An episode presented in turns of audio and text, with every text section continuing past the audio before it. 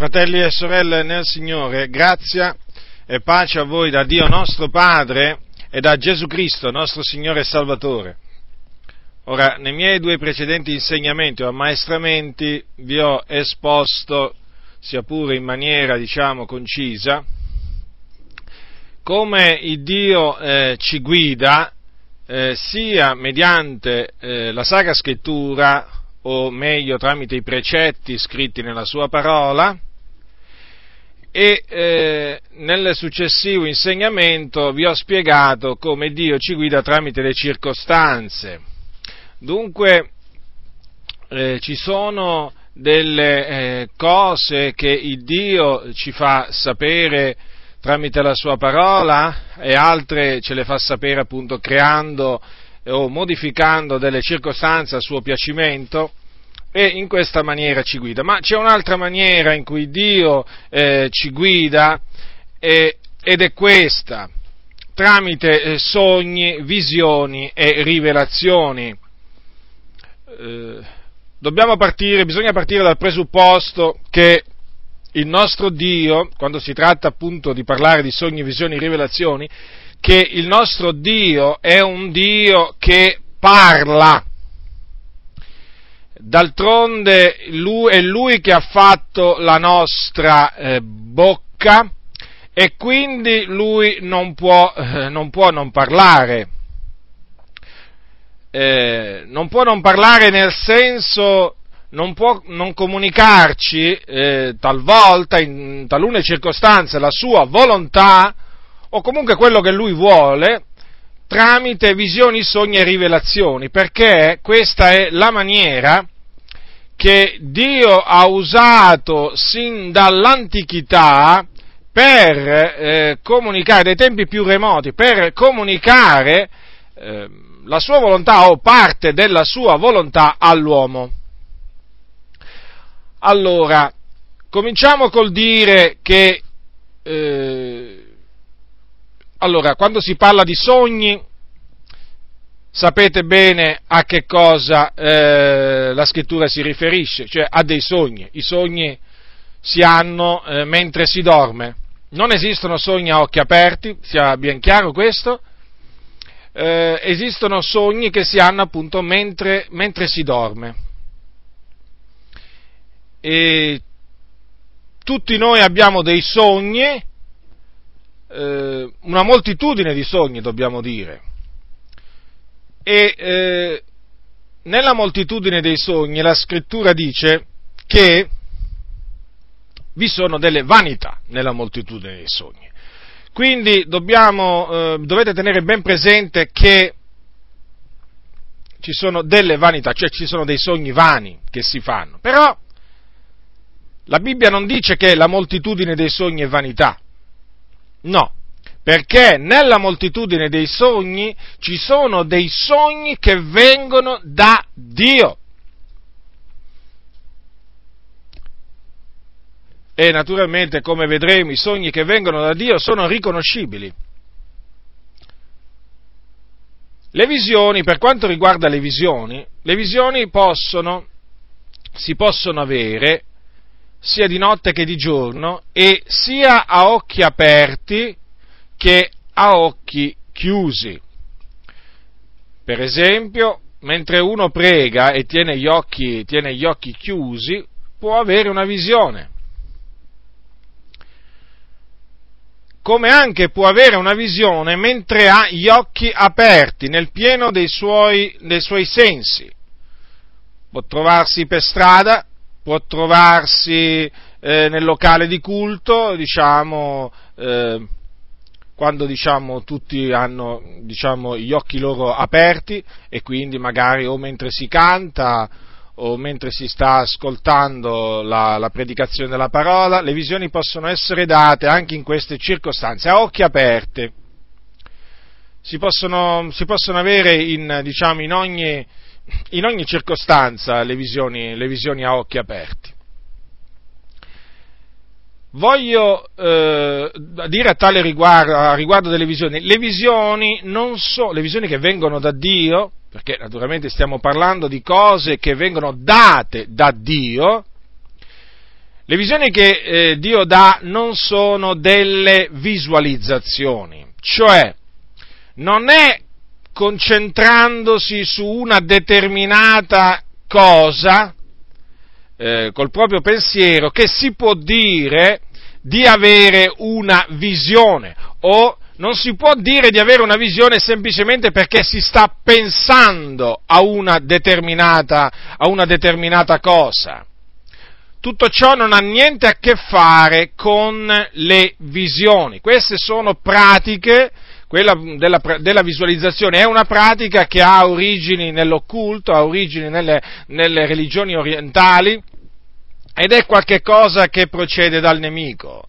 Noi certo abbiamo la capacità di pensare e di meditare, però il pensare intensamente, il meditare intensamente su una determinata cosa non, è, non costituisce assolutamente una visione. Quando si ha una visione eh, si vede con eh, i propri occhi, se sono aperti con questi occhi, perché il Signore naturalmente ci permette di vedere quello che Lui vuole anche con questi occhi, o altrimenti se li abbiamo chiusi gli occhi, quando si ha una visione, eh, si vedono quelle cose con gli occhi dello spirito o gli occhi del cuore, perché altrimenti non si spiega come una persona possa vedere, come un credente possa vede, mh, vedere delle cose mentre ha gli occhi chiusi. Evidentemente ci sono, de, ci, diciamo, ci sono degli altri occhi che permettono appunto di vedere e il Signore naturalmente si usa di questi occhi per far vedere quello che lui vuole, appunto quando decide di dare una visione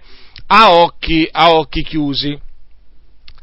Poi, per quanto riguarda eh, le, eh, le, rivelazioni, bisogna dire che quando Dio fa sentire semplicemente la sua voce, cioè quando si è in, di un, in presenza di un udire una voce, che poi è la voce del Signore, eh, solamente, nel senso, si sente una voce che ti parla, proprio come, come, voi in questo momento state sentendo la mia voce, ecco, quando il Signore fa udire la sua voce, avviene proprio questo, che il credente as- ve- ascolta proprio una voce.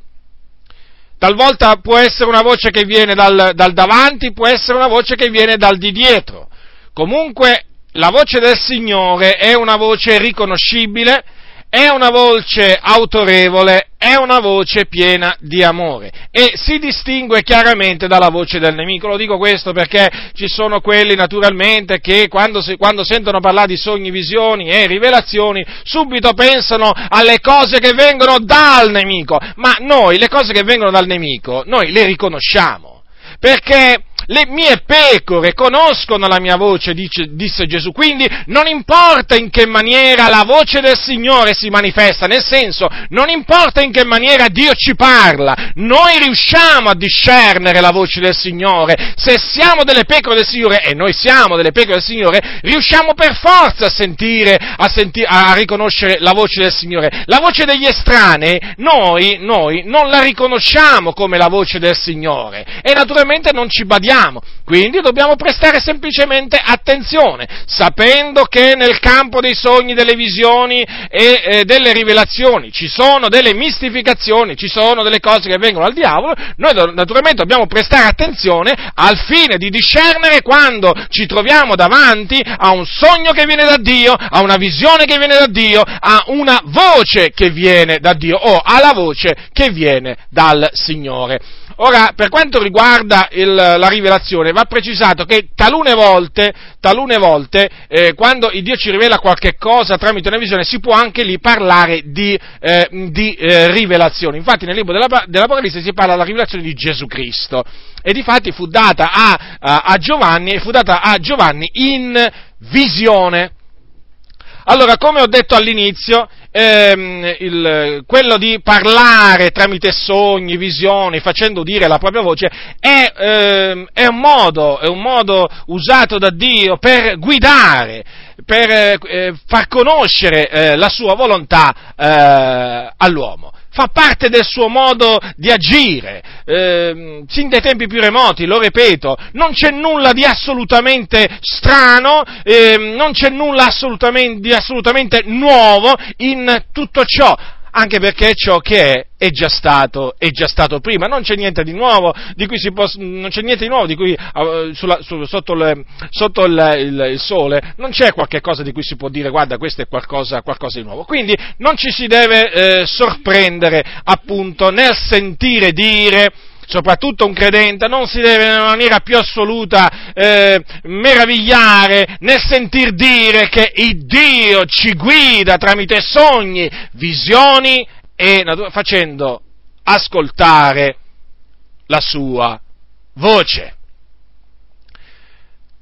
Ora, eh, ci tengo anche a dire che quando parliamo della guida di Dio tramite sogni, visioni e rivelazioni, dobbiamo tenere presente questo, che Dio può darcele direttamente a noi, o può dare eh, un sogno, una visione, una rivelazione a un altro fratello, a prescindere che sia profeta o non profeta. Perché dico profeta? Perché sappiamo bene che è stabilito da Dio che eh, il Dio parla al profeta tramite, a chi ha il ministero di profeta, dunque tramite sogni, visioni e appunto rivelazioni. Però questo può, diciamo, avvenire anche tramite un credente che non ha il ministero di profeta. Può accadere appunto che il Dio dona eh, una visione a un altro fratello eh, per noi o una, o una eh, rivelazione.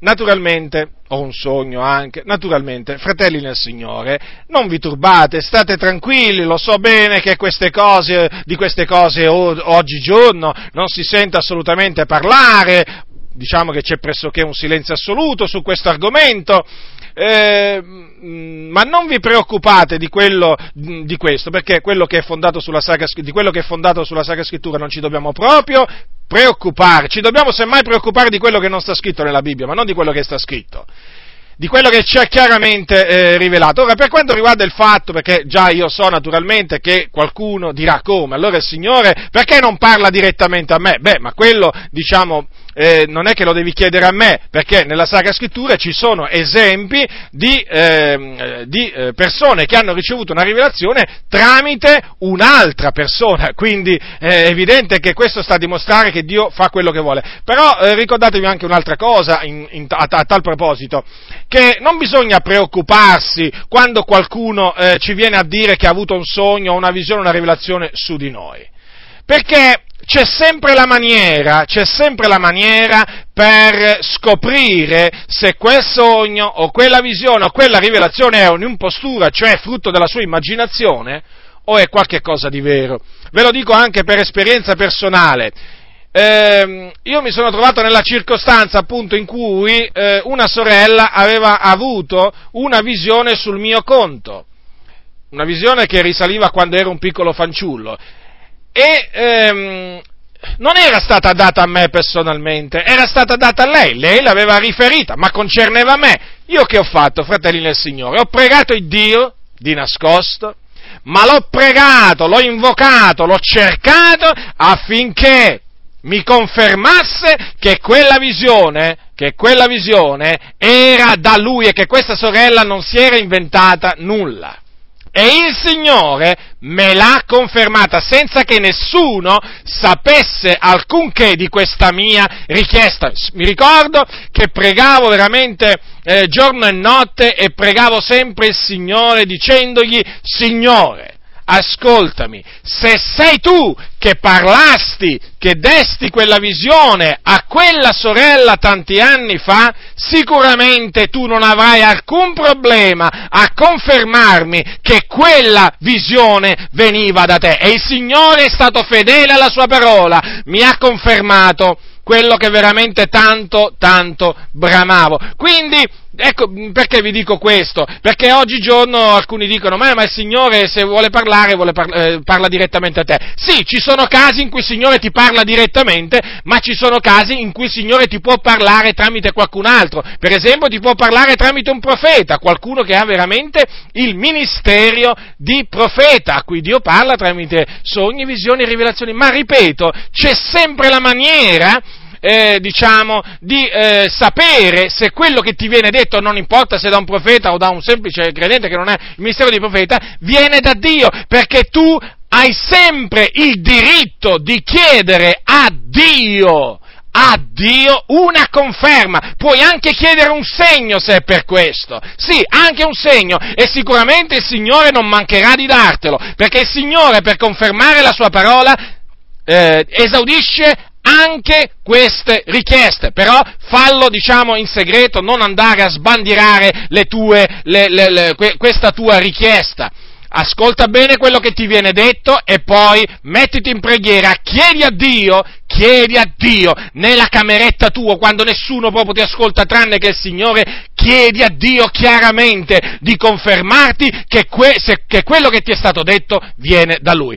Ora, Dopo diciamo, questa piccola, ehm, eh, diciamo, questa breve premessa, voglio naturalmente ehm, eh, dire un'altra cosa che ritengo importante eh, come voi sapete, molti oggi sostengono che Dio non parla più in questa, in questa maniera.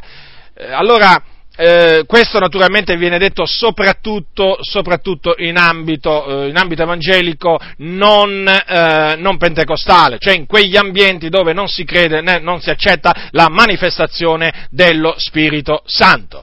Eh, mh, qual è la ragione addotta a tutto ciò? Loro dicono che eh, da, mh, da, quando, da, quando, il canone mh, è stato completato, il canone biblico, eh, non c'è assolutamente più bisogno né di sogni né di visione né, né, né di rivelazioni. Costoro mentono contro la verità, vi esorto a guardarvi da tutti costoro, a notarli, a tenerli d'occhio e a guardarvi da costoro, perché costoro, eh, costoro dicono, dicono delle menzogne. La Sacra Scrittura, che è la parola di Dio, cita dice, dice, quanto segue, avverrà negli ultimi giorni, dice Dio, queste sono delle parole di Dio che, eh, che, lui pronunziò tramite il profeta Gioele e che sono riportate nel libro degli Atti citate da Pietro il giorno della Pentecoste, dice così, capitolo 2, versetto 17, e avverrà negli ultimi giorni, dice Dio, che io spanderò del mio spirito sopra ogni carne, i vostri figlioli e le vostre figliuole profeteranno, i vostri giovani vedranno delle visioni, i vostri vecchi sogneranno dei sogni. Ora ci troviamo noi ancora ancora negli ultimi giorni?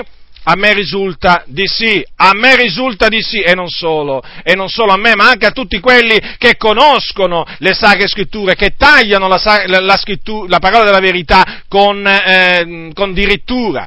Ora eh, tenete ben presente che l'Apostolo Paolo, l'Apostolo Paolo, eh, dice a, a, secondo Timoteo, os, a capitolo 3, versetto 1, sappi questo che negli ultimi giorni verranno dei tempi difficili. Sono questi tempi difficili? Sì, quindi noi siamo negli ultimi giorni. Come qualcuno dirà, ma allora siamo ancora negli ultimi giorni? Come l'Apostolo Pietro disse, disse queste parole circa duemila anni fa e a noi ancora oggi, eh, diciamo, eh, siamo negli ultimi giorni. Certo, perché non lo sai, fratello nel Signore, che Mille anni per il Signore sono come un giorno e un giorno sono come mille anni, quindi non meravigliarti se nella scrittura dice avverrà negli ultimi giorni e ancora noi siamo negli ultimi giorni. Ora che cosa avverrà negli ultimi giorni? Il Signore ha detto che avrebbe sparso il suo spirito sopra ogni carne. Sta accadendo questo? Sì, sta accadendo.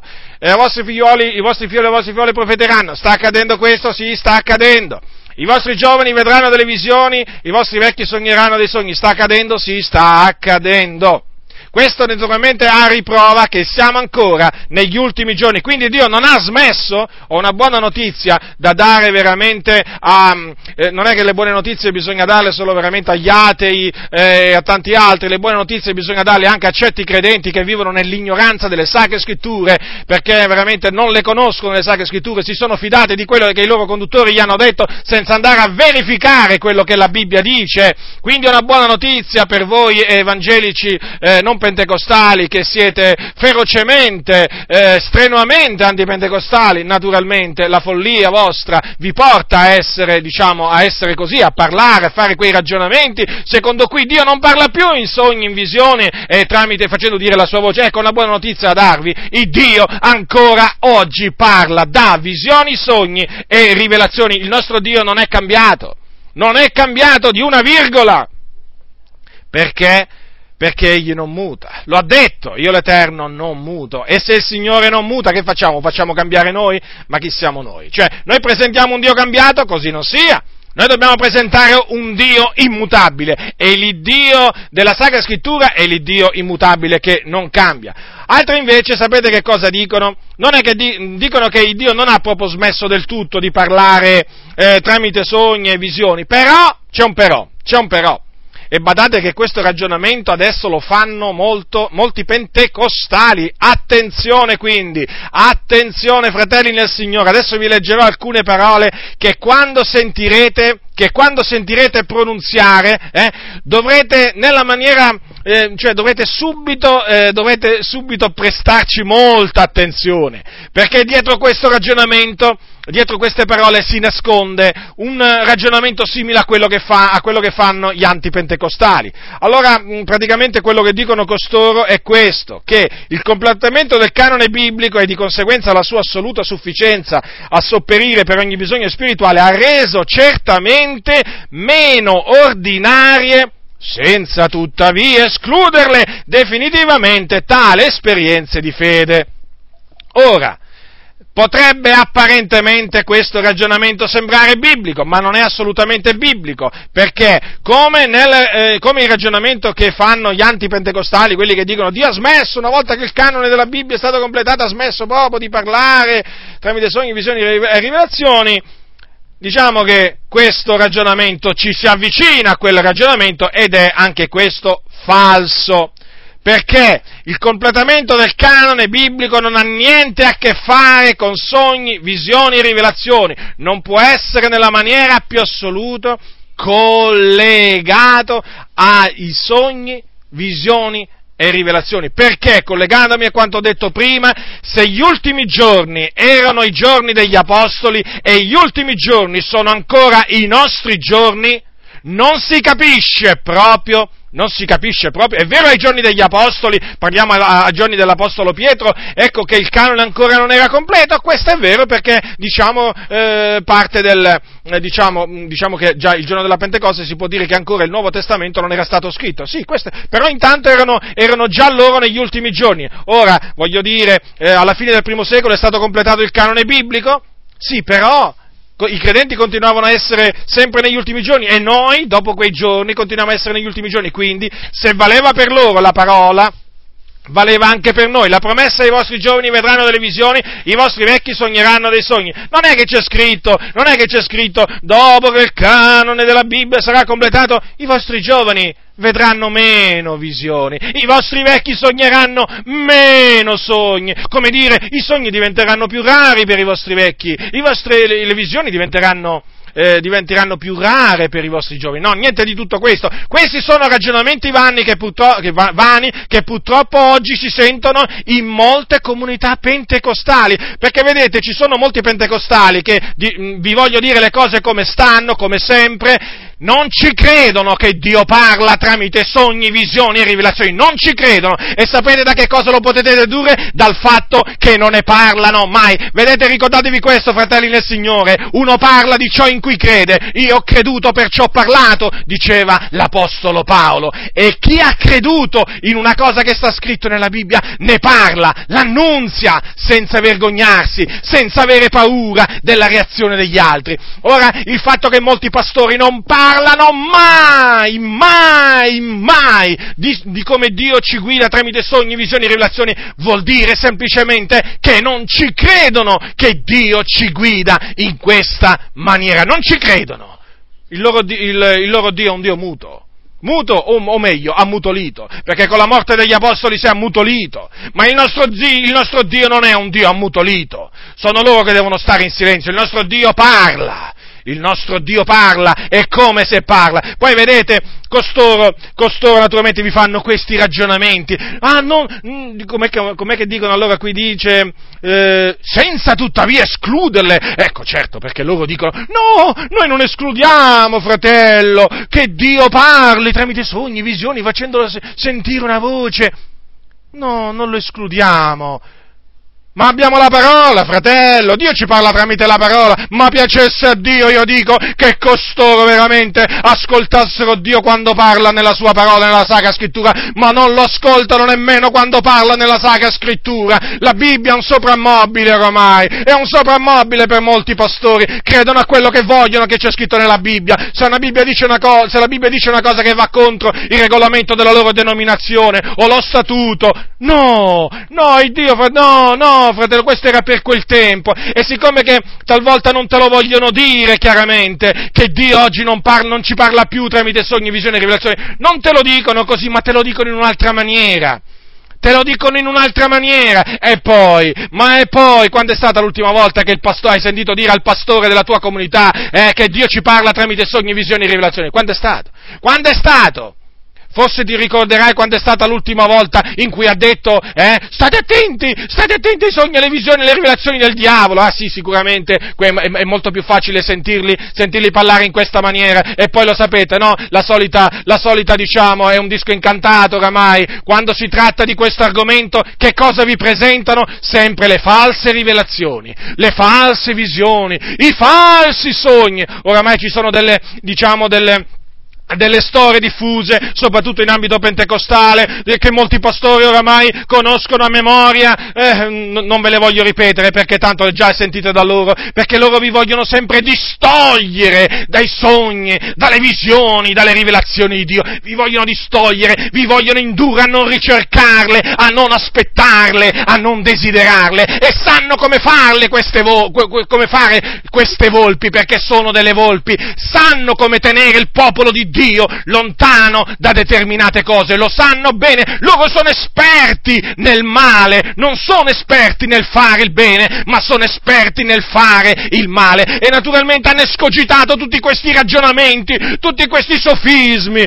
Ah, ma noi non lo escludiamo. Sì, ma da come parlano, da come agiscono, lo escludono. E come? Cominciate a parlargli di qualche visione, di qualche sogno. E guardateli negli occhi, proprio a tu per tu. Guardateli bene nella pupilla degli occhi e vedrete che c'è un cambiamento. Non solo di colore nella loro faccia, ma anche nei loro occhi. C'è qualcosa subito eh, mm, che li mette in imbarazzo, a disagio, come se tu avessi detto Gesù non è Dio, come se tu avessi detto che dopo la morte, eh, che dopo la morte è finito tutto, come se tu avessi detto Gesù non ritorna più.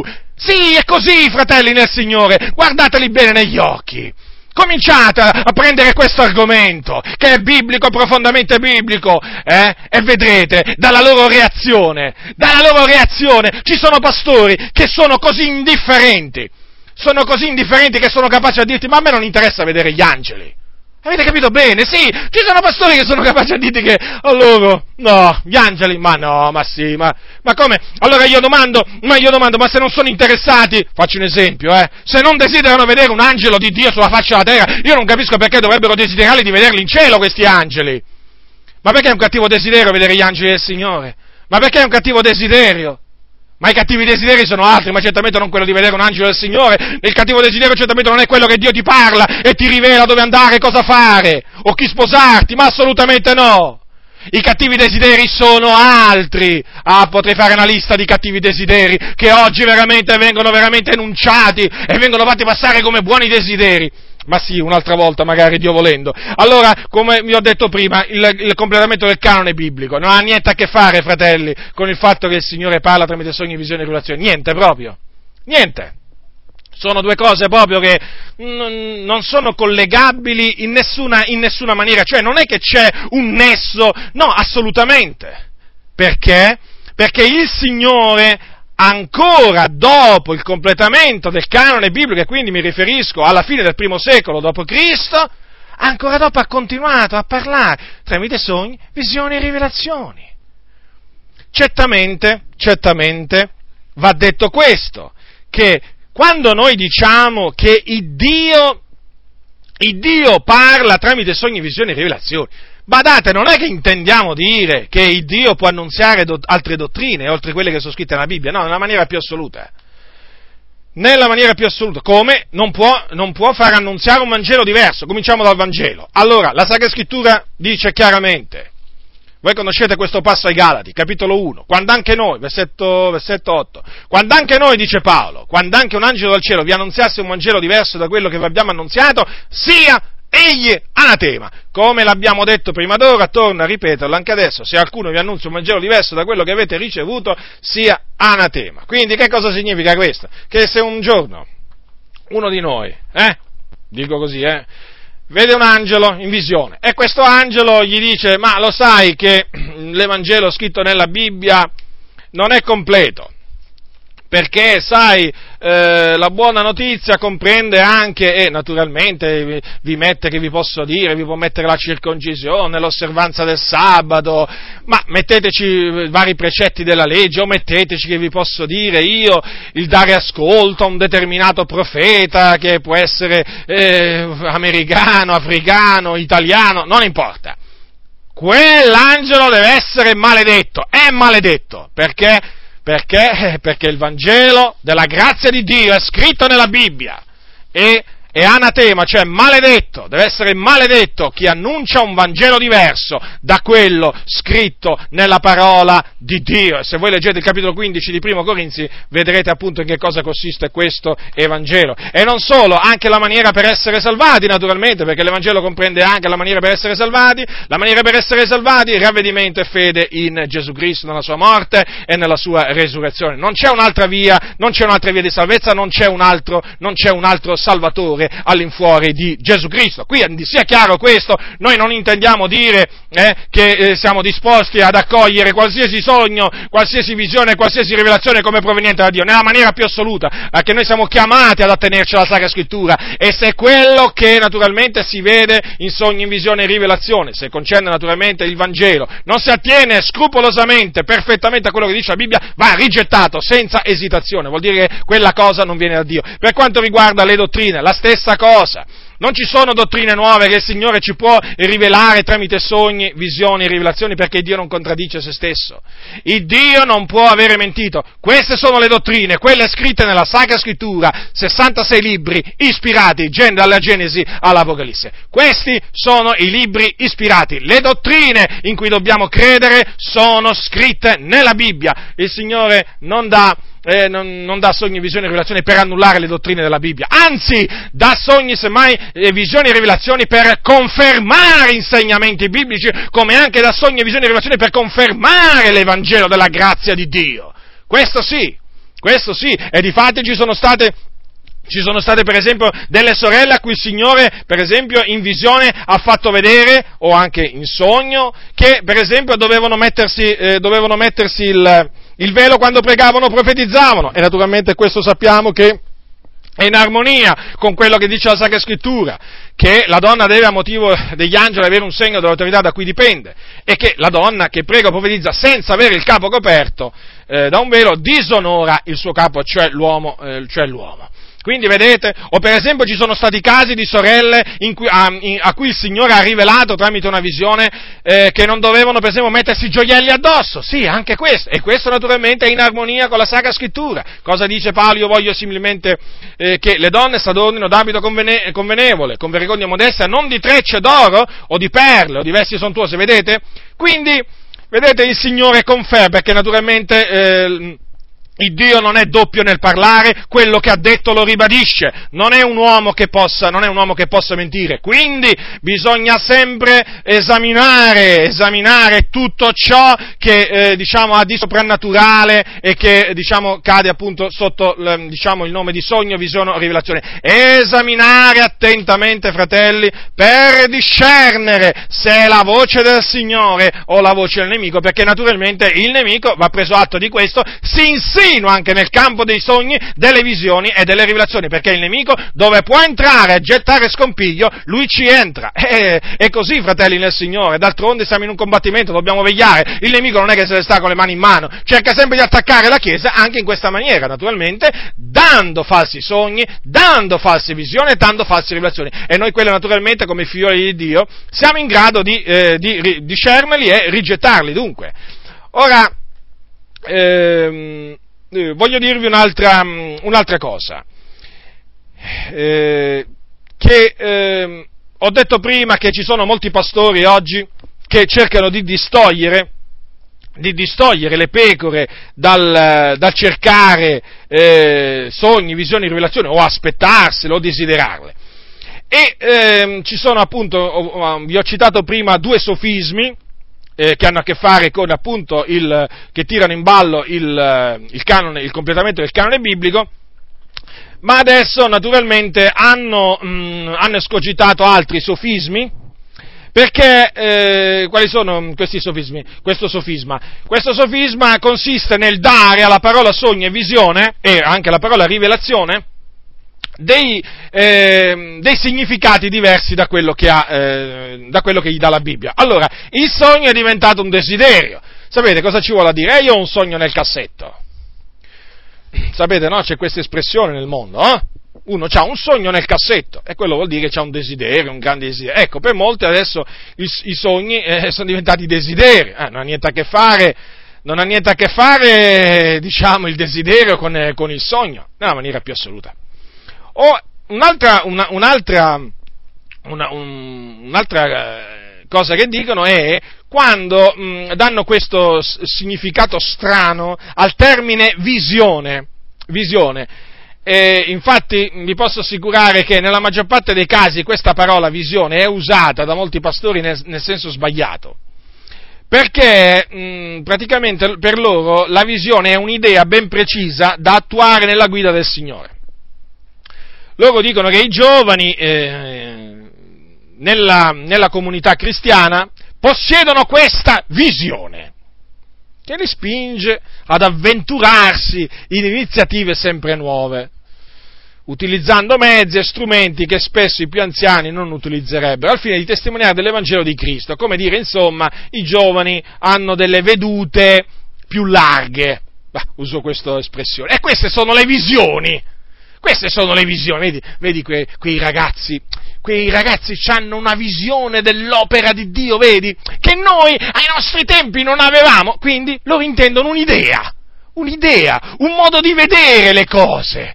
Ma, fratelli nel Signore, fratelli nel Signore, questo termine, proprio, questo significato non ha niente a che fare con il termine visione presente nella Bibbia. La visione è una manifestazione soprannaturale, come il sogno non è un desiderio, perché il sogno veramente tu lo sogni, è qualcosa che vedi, qualcosa che senti. Mentre, mentre, mentre dormi, così la visione. La visione è qualcosa che si vede, può essere semplicemente la, la, vista di qualche cosa, ma può essere anche assieme alla vista l'udire qualche cosa.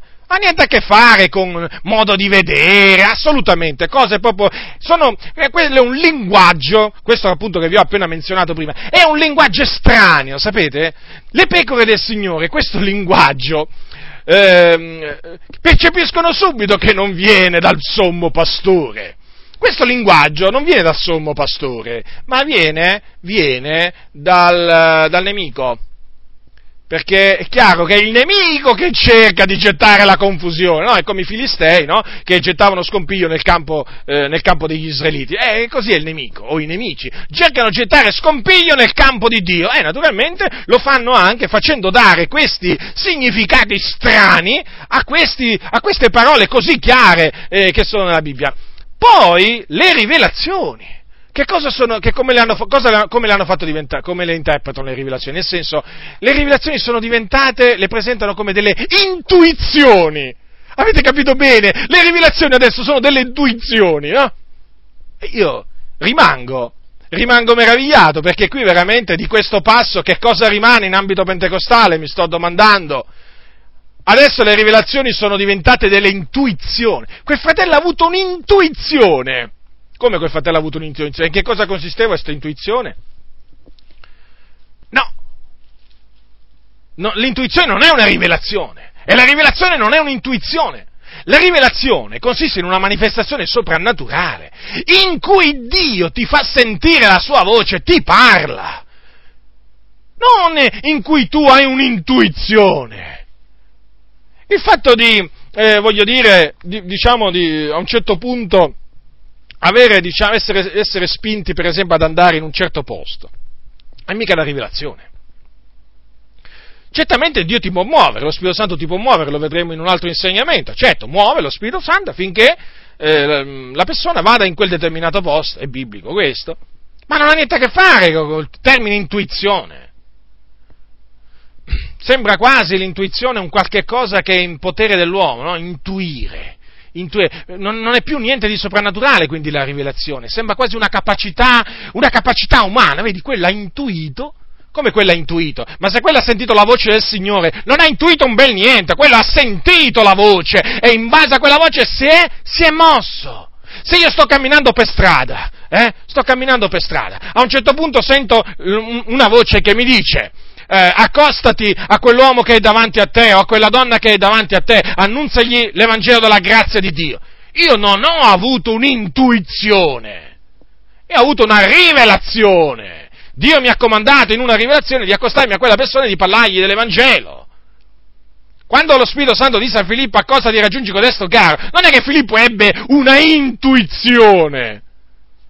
Fratelli nel Signore, state molto attenti al linguaggio che viene usato oggi da molti pastori, perché sapete, questi qua sono delle volpi. Oggi dovete sapere questo, che eh, scu- diciamo, gran parte delle scuole bibliche sfornano volpi, non pastori, volpi. È triste, è triste, fratelli nel Signore, ma è così. Che fanno le volpi? Guastano la vigna di Dio. E come la guastano? E la guastano con l'astuzia. E una delle astuzie è far dire alla Bibbia quello che vogliono loro.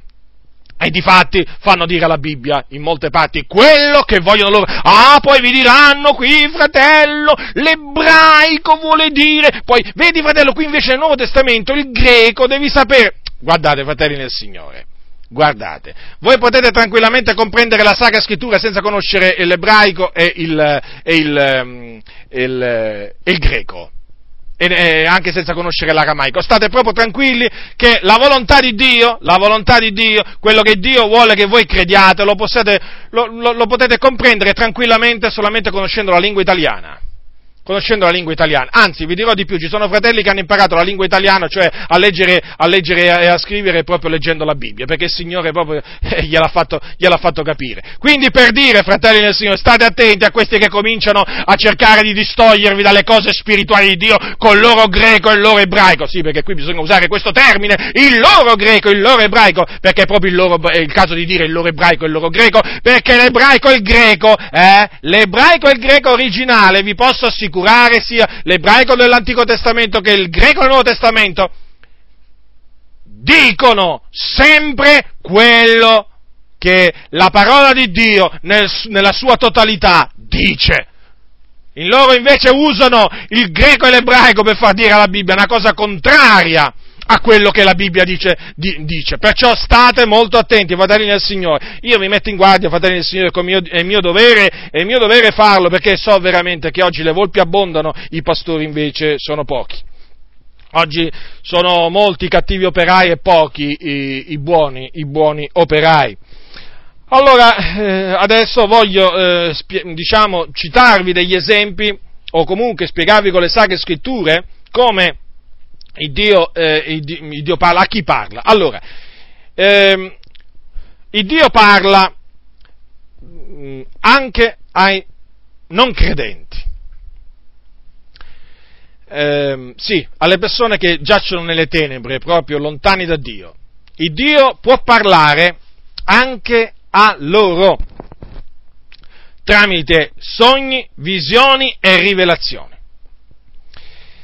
Eh, a quale fine? Al fine affinché si ravvedano e credano. Allora, abbiamo due esempi nella Sacra Scrittura.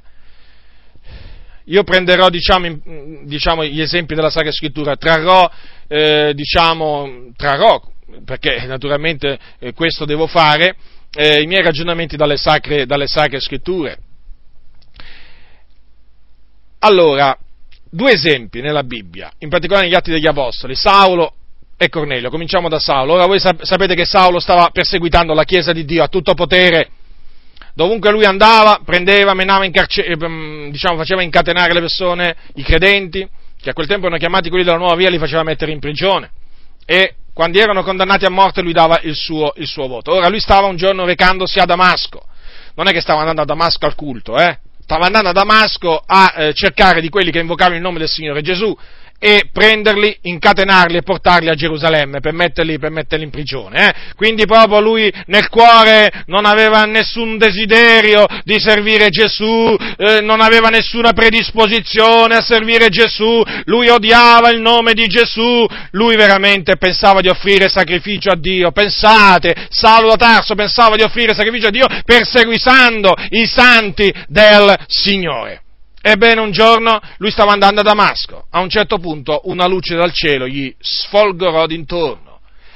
Capitolo 9, versetto, dal versetto 3 e altri, leggerò diciamo, alcuni versetti. Mentre era in cammino avvenne che avvicinandosi a Damasco di subito una luce dal cielo gli sfolgorò d'intorno ed essendo caduto in terra udì una voce che gli diceva Saulo, Saulo, perché mi perseguiti? Ed egli disse chi sei Signore? E il Signore io sono Gesù che tu perseguiti, ma levati, entra nella città e ti sarà detto ciò che devi fare. Or gli uomini che facevano il viaggio con lui ristettero attoniti udendo ben la voce ma non vedendo alcuno. E Saulo si levò da terra ma quando aprì gli occhi non vedeva nulla e quelli, menandolo per la mano, lo condussero a Damasco e rimase tre giorni senza vedere, non mangiò né bevve. Dunque ebbe una visione.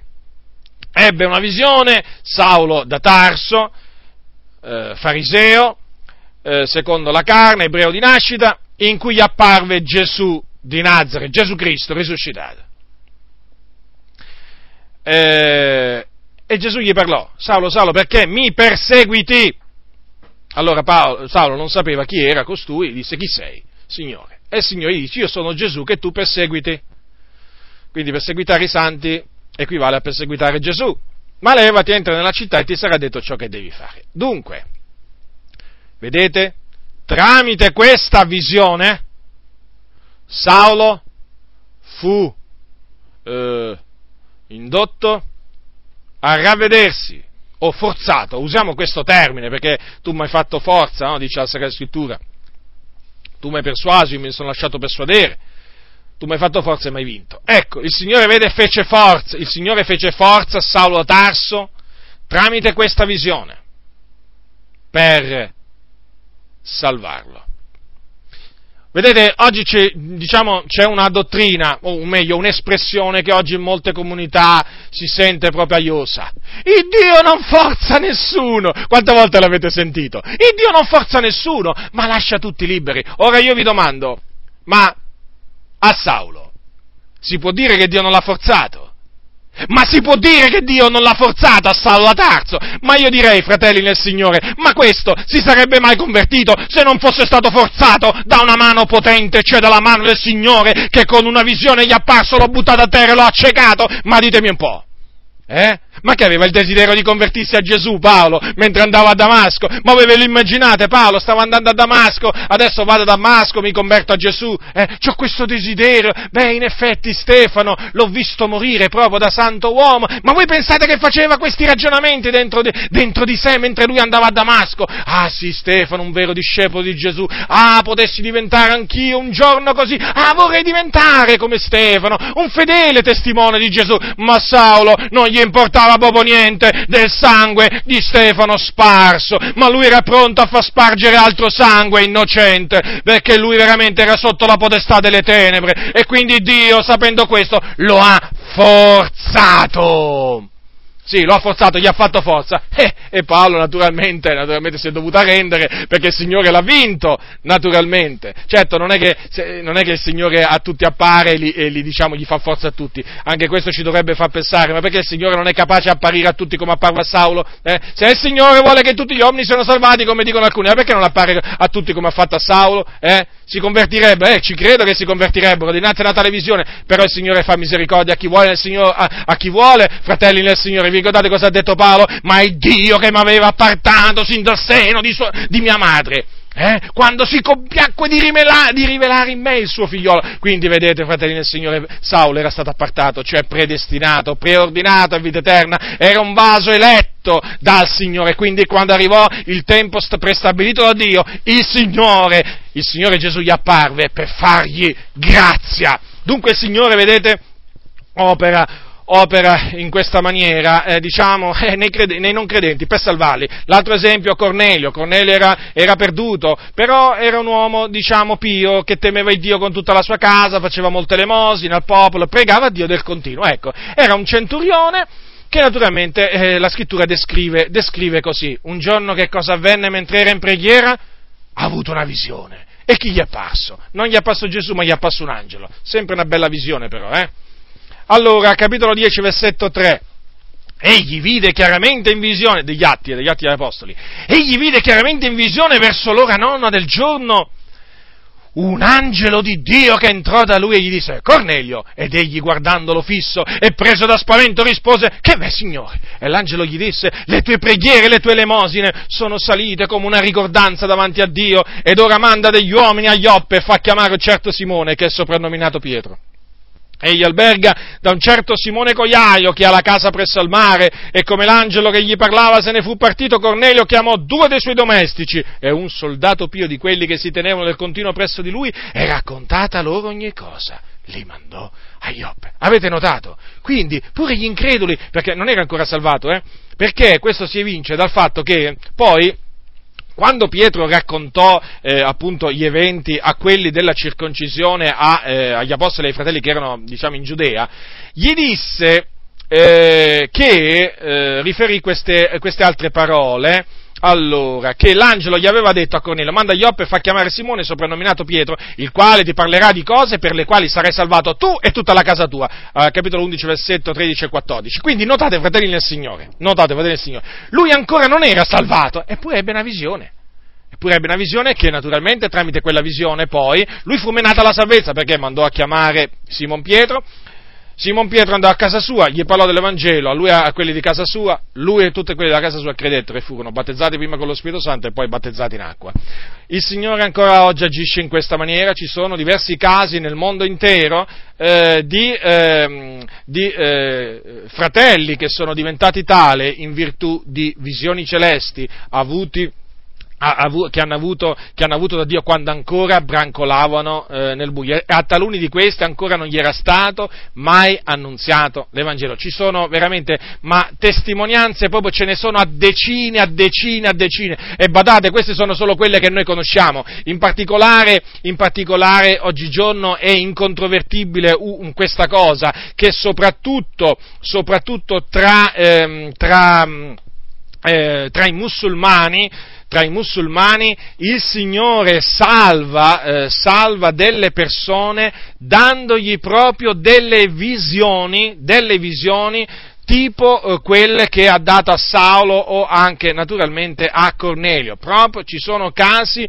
di uomini e donne a cui è apparso o Gesù o anche angeli, angeli di Dio che gli hanno mostrato, hanno mostrato loro la via della salvezza. E oggi sono nostri fratelli, nostre sorelle, in virtù di, visitaz- di questa visitazione da Dio che hanno avuto, anche in sogno, taluni anche hanno avuto, diciamo, eh, dei sogni che li hanno condotti proprio alla salvezza in Cristo Gesù, perché Gesù può apparire pure in sogno, come può anche naturalmente parlare in sogno, e dunque, fratelli nel Signore, che cosa è cambiato? Ma che cosa è cambiato? Non c'è nulla di nuovo, non c'è nulla di nuovo sotto, sotto il sole. Dunque, adesso ehm, vi, diciamo, vi dirò, eh, vi dirò di come, vi dimostrerò tramite le Sacre Scritture di come Dio parla ai credenti, in, qua, eh, ai credenti, in quali circostanze può parlare loro eh, chiaramente noi, noi, diciamo che eh, il Dio eh, può parlare perché non è, eh, non è detto che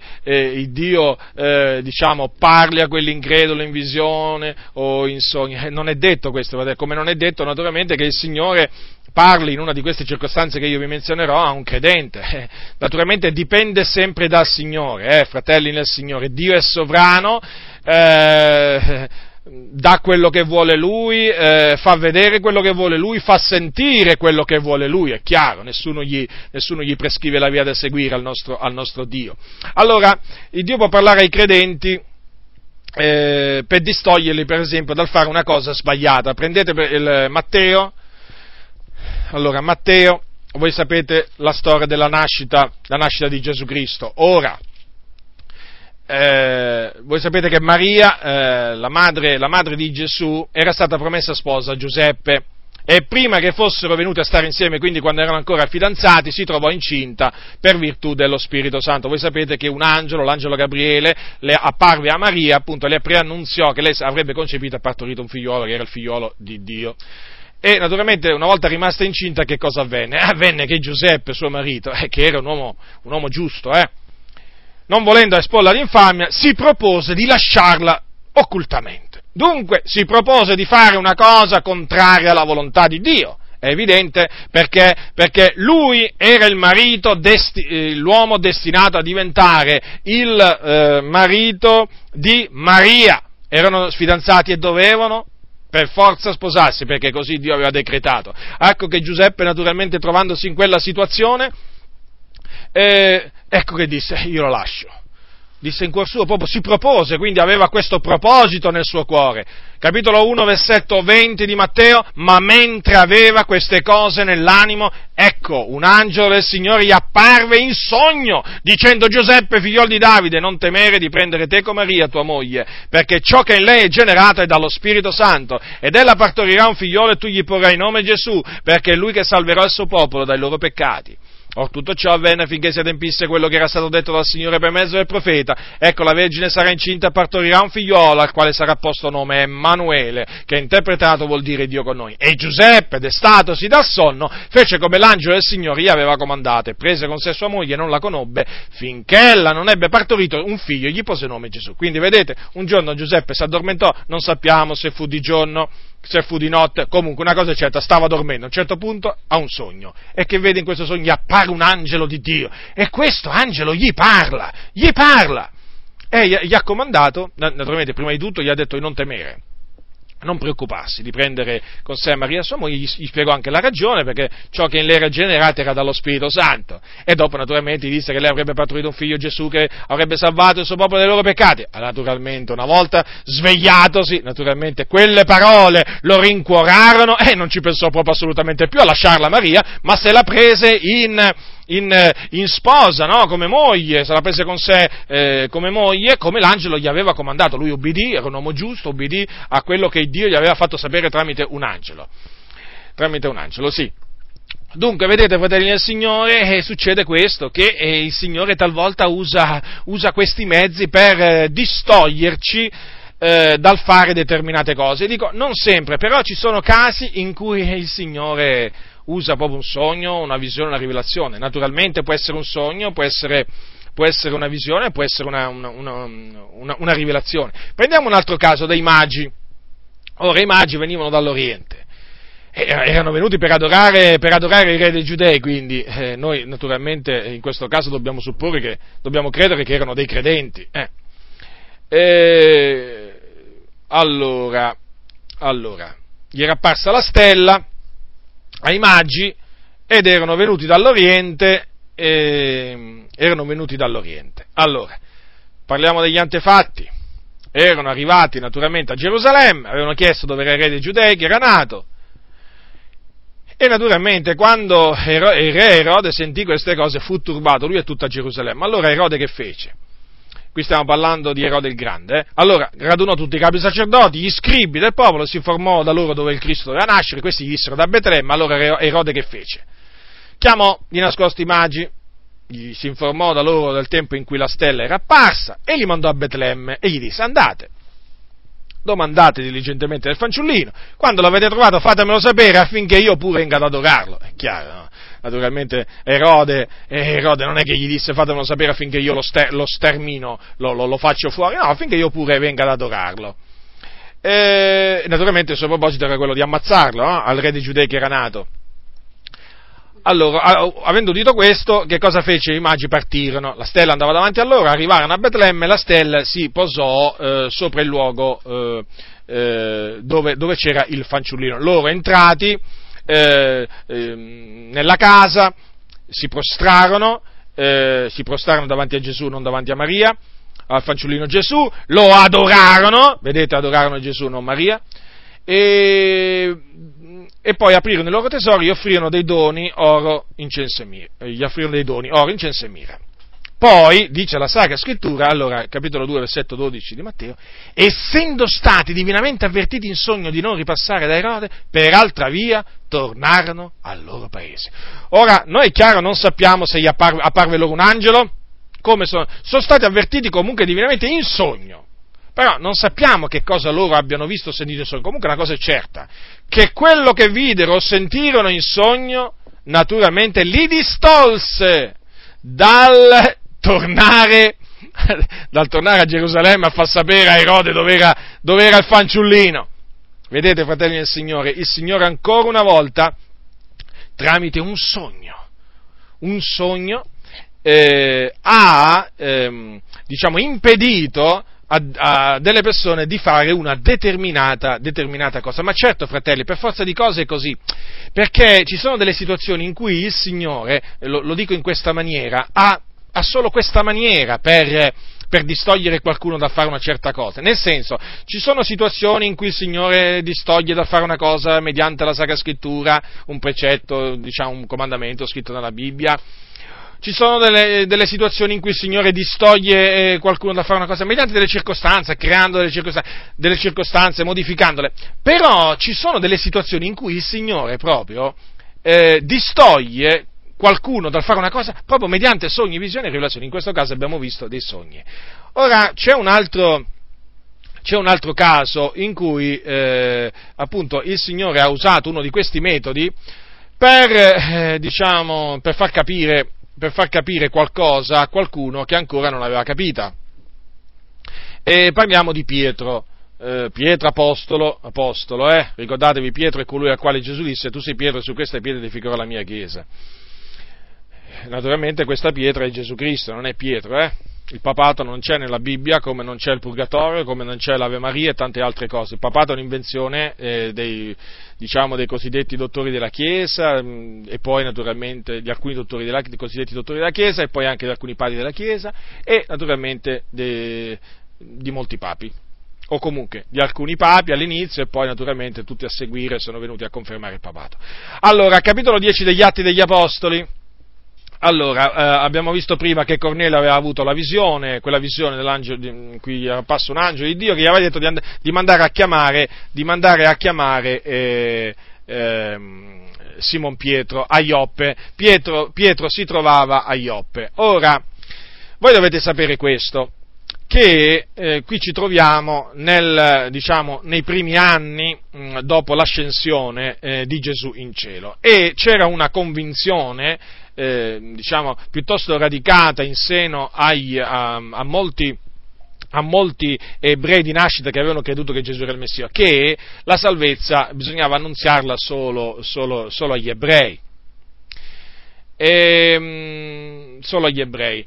E quindi, quantunque Gesù avesse detto andate per tutto il mondo, predicate l'Evangelo ad ogni creatura, comunque una cosa eh, va detta, che eh, c'erano credenti ebrei di nascita che non, eh, cercavano proprio di non, eh, di non, mettersi con i gentili, nel senso di non andare a casa loro, di non avere in nessuna maniera rapporti con loro. E eh, perché venivano reputati appunto i gentili persone immonde, contaminate, e uno di questi era, era, l'apostolo, era l'apostolo Pietro. E il Signore, mentre lui si trovava a Ioppe, gli diede una visione gli diede una visione, in questo caso in estasi, e gli fece vedere delle cose e gli disse delle cose. Per quale ragione? Per distoglierlo, per diciamo fargli abbandonare quella idea sbagliata che lui aveva, cioè quella appunto che dai gentili non bisognava andarci, quindi dagli, da, da quelli che non erano ebrei di nascita. Allora, capitolo 10 dal versetto 9 al versetto 16.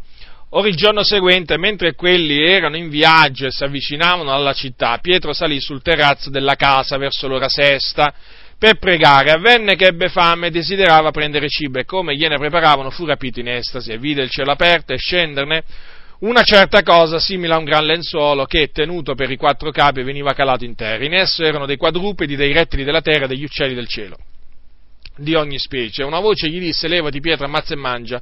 Ma Pietro rispose in un modo, Signore, poiché io non ho, mangi- non ho mai mangiato nulla di mondo né di contaminato. E una voce gli disse di nuovo la seconda volta, le cose che Dio ha purificato non le fare tu immonde. E questo avvenne per tre volte e subito il lenzuolo fu ritirato in cielo. Ora, dopo Pietro si mise a meditare su questa visione, che ha avuto sul significato di questa visione, quando in quel momento arrivarono gli uomini che aveva mandato Cornelio, che appunto chiesero eh, se Pietro stava lì, e in quel momento, mentre stava pensando alla visione Pietro, lo Spirito Santo gli disse, quindi lui sentì una voce che gli disse, ecco tre uomini che ti cercano, levati dunque, scendi, va con loro senza fartene scrupolo, perché sono io che li ho mandati. Notate bene che la visione che, che Pietro aveva avuto poco prima gli fu confermata appunto da una voce divina, dalla voce dello Spirito Santo, che mm, eh, in un certo senso gli fu confermata perché quelli erano gentili, quelli che erano stati mandati da Cornelio, e il Signore, lo Spirito comandò a Pietro di andare appunto con quei gentili perché li aveva, li aveva mandati lui, come dire stai tranquillo eh, che dove ti, ti, ti, diciamo, stai andando dove appunto voglio io che tu, che tu vada.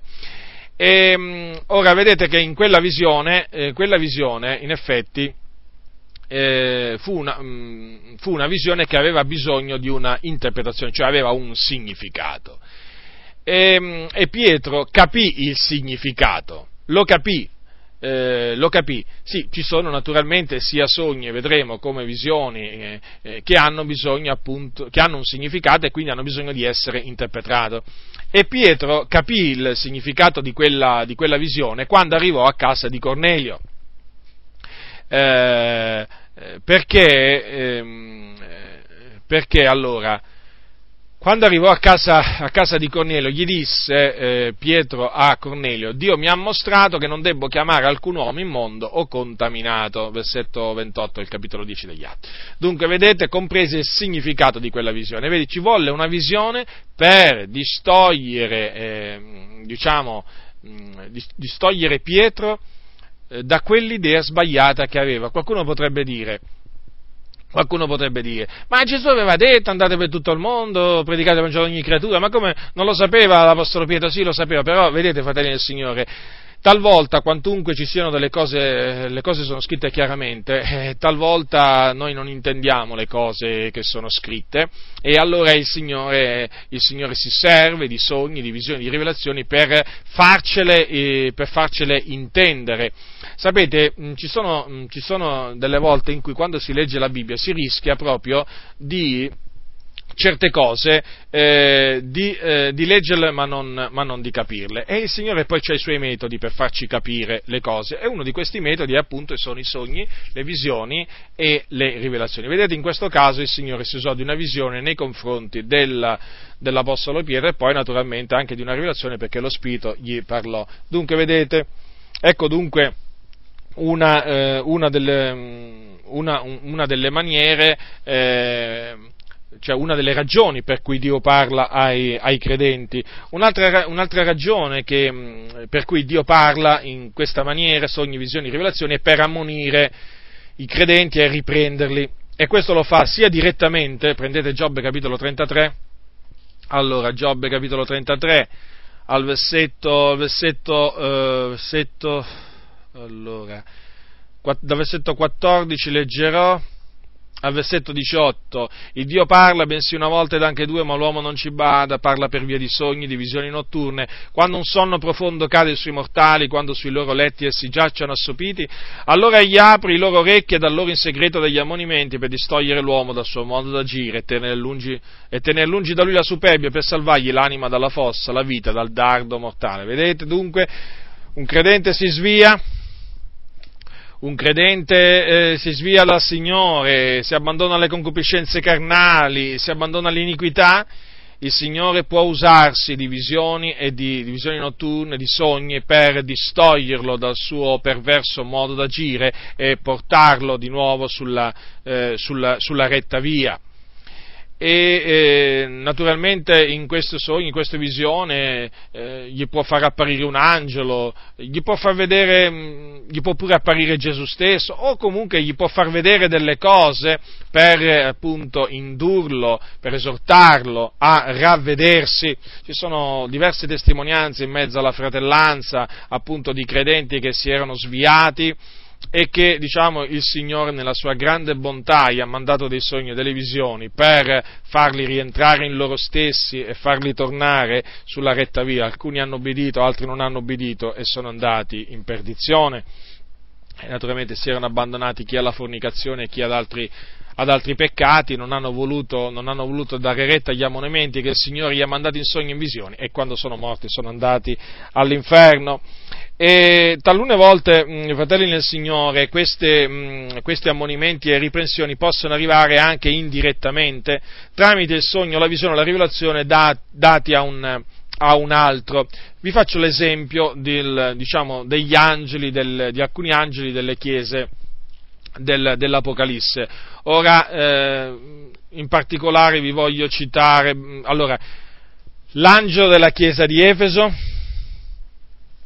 Pergamo, quello della chiesa di Pergamo, poi della chiesa di Tiatire e della chiesa di, anche quella di Laodicea. Ora loro ricevettero una lettera, da chi la ricevettero la lettera? La ricevettero da Giovanni. Giovanni era sull'isola di Patmos a motivo della parola di Dio e un giorno gli apparve il Signore. Lui fu rapito in spirito e il Signore gli fece vedere diverse cose e gli fece sentire diverse cose. E tra le cose che gli fece sentire ci furono delle parole che lui doveva scrivere appunto agli angeli delle sette chiese. E alcune di queste parole sono parole di, ehm, di ammonimento. Vi vorrei per esempio leggere vi vorrei leggere per esempio eh, questa parola di ammonimento che gli fece, ricordatevi, questa parola di ammonimento è stata rivolta all'angelo della chiesa di Efeso in virtù di una rivelazione avuta da Giovanni, quindi di una, pers- di una terza persona. Capitolo 2, versetto, mm, versetto 5, all'angelo della chiesa di Efeso, ricordati, o comunque da versetto 4, ma questo contro di te che hai lasciato il tuo primo amore Ricordati dunque donde sei caduto e ravvediti e fa le opere di prima, se no verrò a te e rinnoverò il tuo, il tuo candelabro dal suo posto, se tu non ti ravvedi. Dunque, vedete, fratelli del Signore, parola di ammonimento.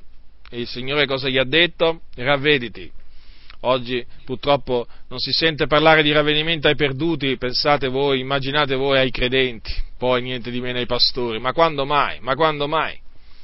Eppure, vedete, il Signore naturalmente ha avuto queste parole eh, appunto di esortazione a ravvedersi nei confronti dell'angelo della chiesa di Efeso. Poi, per esempio, prendete anche l'esempio dell'angelo della chiesa di Pergamo, dice così, versetto 14, sempre del capitolo 2, ho alcune poche cose contro di te, cioè che tu hai quivi di quelli che professano la dottrina di Balaam, il quale insegnava a Balak a porre una un intoppo davanti ai figli di Israele, inducendoli a mangiare delle cose sacrificate agli idoli e a fornicare.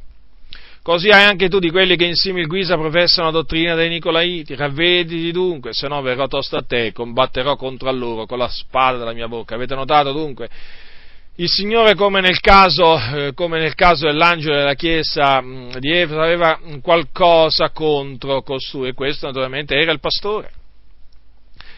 E questo, questo tollerava, tollerava, appunto alcuni eh, che insegnavano false dottrine praticavano diciamo, anche delle cose, delle cose, brutte.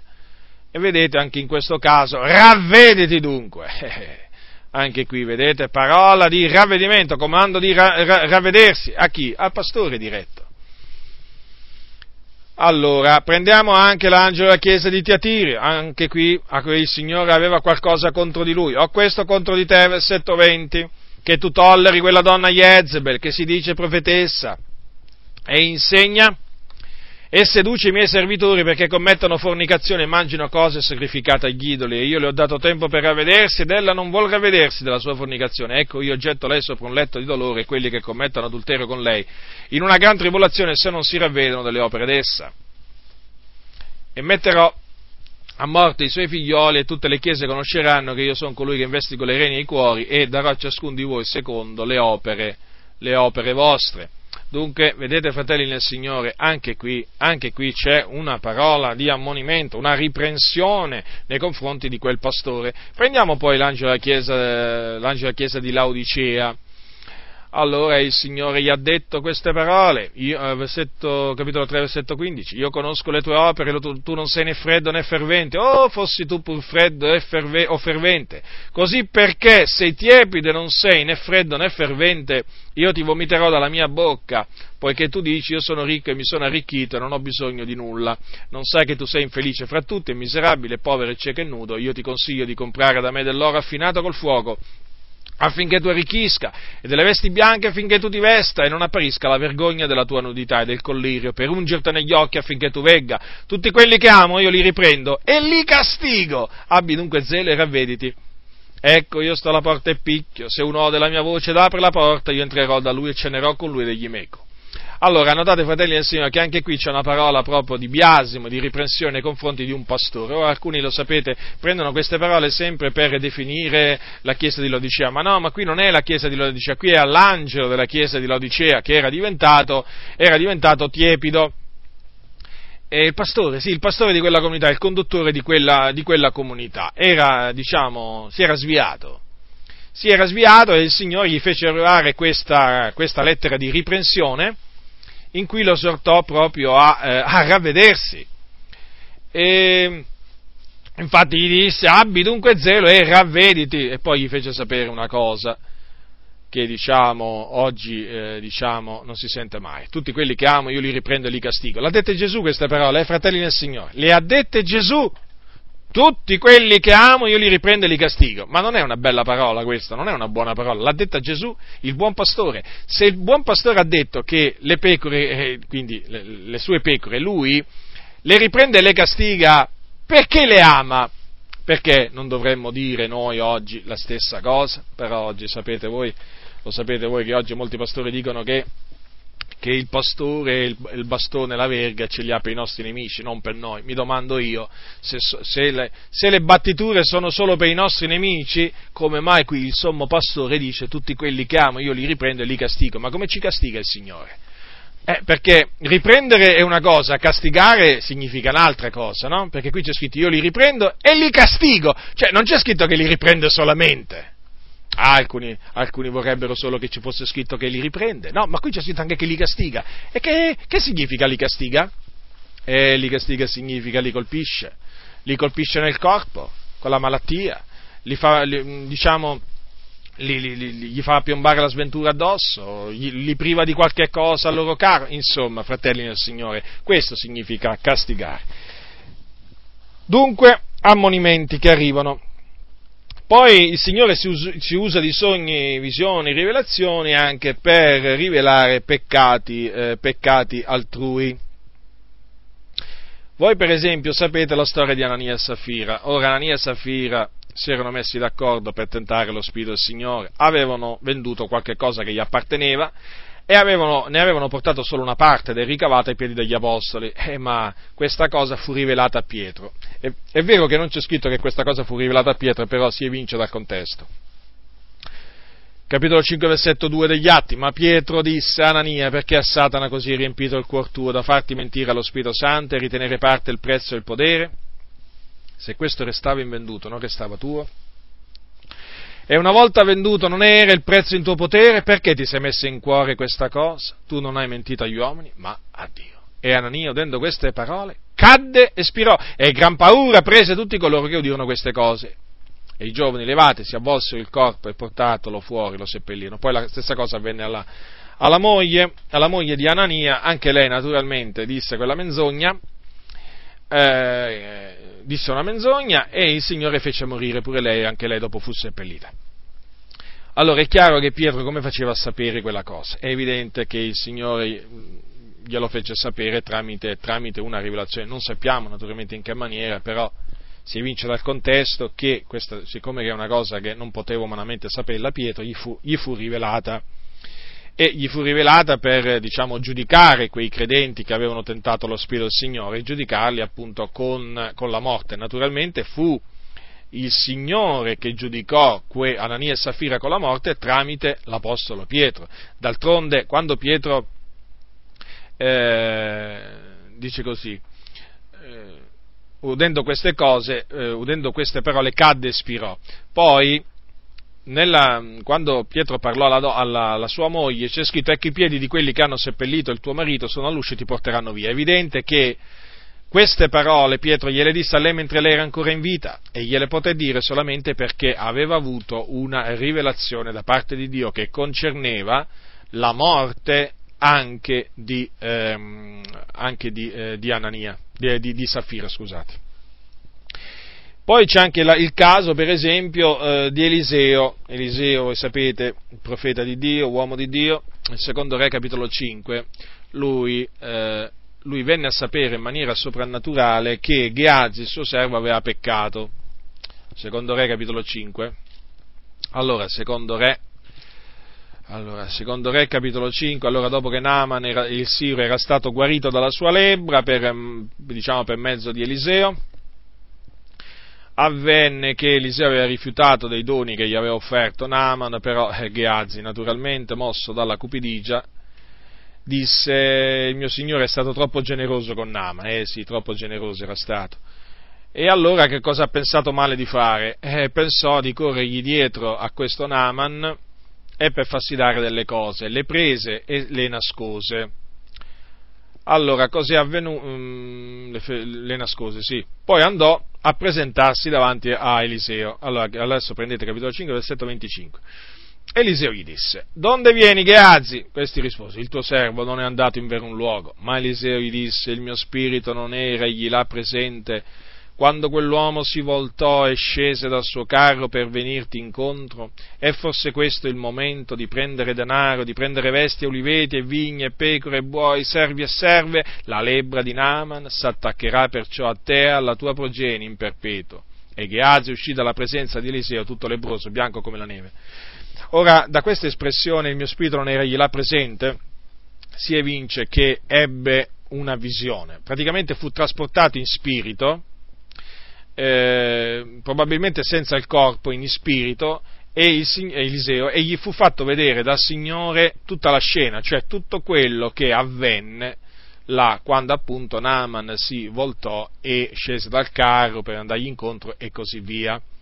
Dunque, vedete, il Signore tramite questi mezzi soprannaturali rivela dei peccati commessi, eh, commessi Mm, da altri credenti affinché questi credenti siano, siano giudicati o talune volte per ammonirli e poi naturalmente per avvertirli del giudizio di Dio che piomberà su di loro se non si ravvederanno. E ci sono casi appunto, sì, in mezzo alla fratellanza, ci sono, ci sono casi di fratelli che hanno proprio avuto proprio queste rivelazioni e che si sono, rivela- sono, diciamo, si sono rivelate appunto rivelazioni veraci, perché le cose che vengono da Dio sono cose veraci. E, diciamo di, di misfatti che erano stati fatti da credenti in segreto e che il Signore ha rivelato o in sogno, in visione o tramite una voce a qualcun altro per diciamo, portare un messaggio di ammonimento, di riprensione, di avvertimento a chi aveva fatto quel, eh, quel, quel misfatto. Eh, ora il Signore tramite sogni, visioni e rivelazioni può anche avvertire eh, per esempio di una distretta che deve, che deve sopraggiungere, per esempio che può essere che può essere per esempio una carestia, l'arresto di qualcuno, per esempio nel, per quanto riguarda eventi funesti, eh, però può anche far, diciamo, fa, fa, fa, diciamo, predire eh, tramite questi mezzi anche un evento lieto come la nascita, la nascita, di qualcuno. Ora dovete sempre tenere presente che quando si parla di, eh, di predizioni si parla della parola di, eh, della parola di sapienza e il profeta, avendo appunto il ministero di, eh, di profeta, ha questo, questo dono. È una capacità soprannaturale di predire eh, cose che avverranno, cose specifiche, eventi specifici che avverranno. E questo naturalmente, questa, eh, questa cosa il profeta la viene a sapere perché il Dio gliela rivela o in sogno o in visione o facendogli udire la sua voce. Abbiamo due esempi mh, diciamo, di avvertimento a riguardo di una distretta che doveva avvenire negli Atti degli Apostoli. Se voi prendete il capitolo, il capitolo 11 degli Atti degli Apostoli troverete che si parla di un certo profeta Agabo, che venne, eh, che giunse ad Antiochia, ad Antiochia di, eh, di, Siria, e c'è scritto che, allora, capitolo 11, versetto 27, ora in quei giorni scesero dei profeti da Gerusalemme ad Antiochia, uno di loro chiamato per, no, chiamato per nome Agabo, levatosi, predisse per lo Spirito che ci sarebbe stata una grande carestia per tutta la terra ed essa ci fu sotto Claudio. Vedete dunque che il Signore in questo caso, tramite un profeta, e ripeto, noi non sappiamo in che maniera questa cosa eh, venne a sapere l'Agabo, certamente la venne a sapere in maniera soprannaturale. Eh, perché non si predice una carestia così per capacità eh, diciamo umane, assolutamente. Eh, Agabo ricevette da Dio sicuramente questa predizione. Ora non sappiamo se in sogno, visione o sentendo una voce, una cosa è certa, la predisse e ci fu. Dunque, vedete, il Signore fece annunziare, fece sapere che ci sarebbe stata una grande carestia. Poi fece sapere anche che Paolo sarebbe stato arrestato a Gerusalemme, e sempre tramite questo profeta Agabo. Eh? Profeta Arabo, eh, anni e anni dopo, mentre si trovava eh, Paolo a casa di Filippo l'Evangelista, eh, che aveva quattro figlie non maritate, le quali profetizzavano, quindi avevano il dono di profezia che c'è scritto al capitolo 21, versetto, da versetto 10. Eravamo qui da molti giorni quando scese dalla Giudea un certo profeta di nome Agabo, il quale è venuto da noi prese la cintura di Paolo, se ne legò i piedi e le mani e disse questo dice lo Spirito Santo, così legheranno i giudei a Gerusalemme l'uomo di cui è questa cintura e lo metteranno nelle mani dei gentili. Dunque, qui il Signore fece sapere tramite un suo profeta a Paolo quello che gli sarebbe accaduto a Gerusalemme. Anche qui lo stesso discorso di prima. Noi non sappiamo in che maniera lo venne a sapere Agabo, comunque questo è relativo perché una cosa è certa, fu in maniera soprannaturale. Ho detto prima che il Signore può, eh, far, farci, può farci annunziare anche un evento lieto, come la nascita di qualcuno, eh, per, esempio, per, esempio, a Zaccaria, voi sapete, il papà di Giovanni, mentre era nel Tempio, che cosa avvenne? Avvenne che gli apparve un angelo, in visione, eh? che gli preannunziò la nascita appunto di un figlio, Giovanni. Allora, capitolo 1, versetto 8, eh, capitolo 1, versetto 8 di Luca. Ora avvenne che esercitando Zaccaria il sacerdozio dinanzi a Dio, nell'ordine della sua muta, secondo l'usanza del sacerdozio, gli toccò a sorte entrare nel Tempio del Signore per offrirvi il profumo. E tutta la moltitudine del popolo stava di fuori in preghiera nell'ora del profumo. E gli apparve un angelo del Signore, ritto alla destra dell'altare dei profumi. Zaccaria, vedutolo, fu turbato e preso da spavento, ma l'angelo gli disse, non temere Zaccaria, perché la tua preghiera è stata esaudita e tua moglie Elisabetta ti partorirà un figliolo, al quale porrai nome Giovanni, e tu ne avrai gioia ed allegrezza, e molti si rallegreranno per la, tua, la sua nascita. Poiché sarà grande nel cospetto del Signore, non berrà né vino né cervoge, sarà ripieno dello Spirito Santo fin dal seno di sua madre e convertirà molti dei figlioli di Israele al Signore, il Dio loro. Ed egli andrà innanzi a lui con lo Spirito e con la potenza di Dio per volgere i cuori dei padri e i figlioli e i ribelli alla saviezza dei giusti, affin di preparare al Signore un popolo ben disposto. Dunque, una visione ebbe Zaccaria in cui appunto un angelo del Signore, un angelo di Dio, gli apparve e gli preannunziò questo lieto, eh, questo lieto evento. Un'altra circostanza in cui Dio può, eh, può, parlarci mediante appunto sogni, visioni o facendo uccidere la sua voce è quando ci deve scampare da un pericolo. Eh, allora, abbiamo un esempio di questo nel caso della, della fuga di Giuseppe, eh, di Giuseppe e Maria in Egitto. Ora voi sapete che dopo che i magi, come abbiamo visto prima, no, erano stati avvertiti divinamente il sogno di non ripassare da Erode, loro se ne tornarono al loro paese per un'altra via. E allora Erode, Erode si infuriò naturalmente, si infuriò, per, si sentì beffato dai magi e allora cercò appunto di distruggere, eh, di ammazzare il fanciullino, il fanciullino Gesù. Siccome che in cielo c'è un Dio che sa tutto, che vede tutto, e che ascolta tutto, naturalmente Dio vide quello che questo Erode aveva intenzione di fare. Allora, che cosa è scritto? Capitolo 2, versetto 13, da, da versetto 13 di Matteo. Partiti che furono, cioè i magi, ecco un angelo del Signore apparve in sogno a Giuseppe e gli disse, levati, prendi il fanciullino e sua madre e fuggi in Egitto. E sta qui finché io non te lo dica, perché Erode cercherà il fanciullino per farlo morire. Egli dunque levatosi prese di notte il fanciullino e sua madre si ritirò in Egitto e vi stette fino alla morte di Erode. Ora notate dunque come il Signore, come il Signore eh, diciamo, per salvare la vita al eh, fanciullino Gesù, mandò un angelo in sogno a Giuseppe per dirgli di prendere il fanciullino e, e sua madre e fuggire, e fuggire in Egitto e là, e là, rimanere finché appunto non gli, non gli avrebbe diciamo, detto un'altra, un'altra cosa.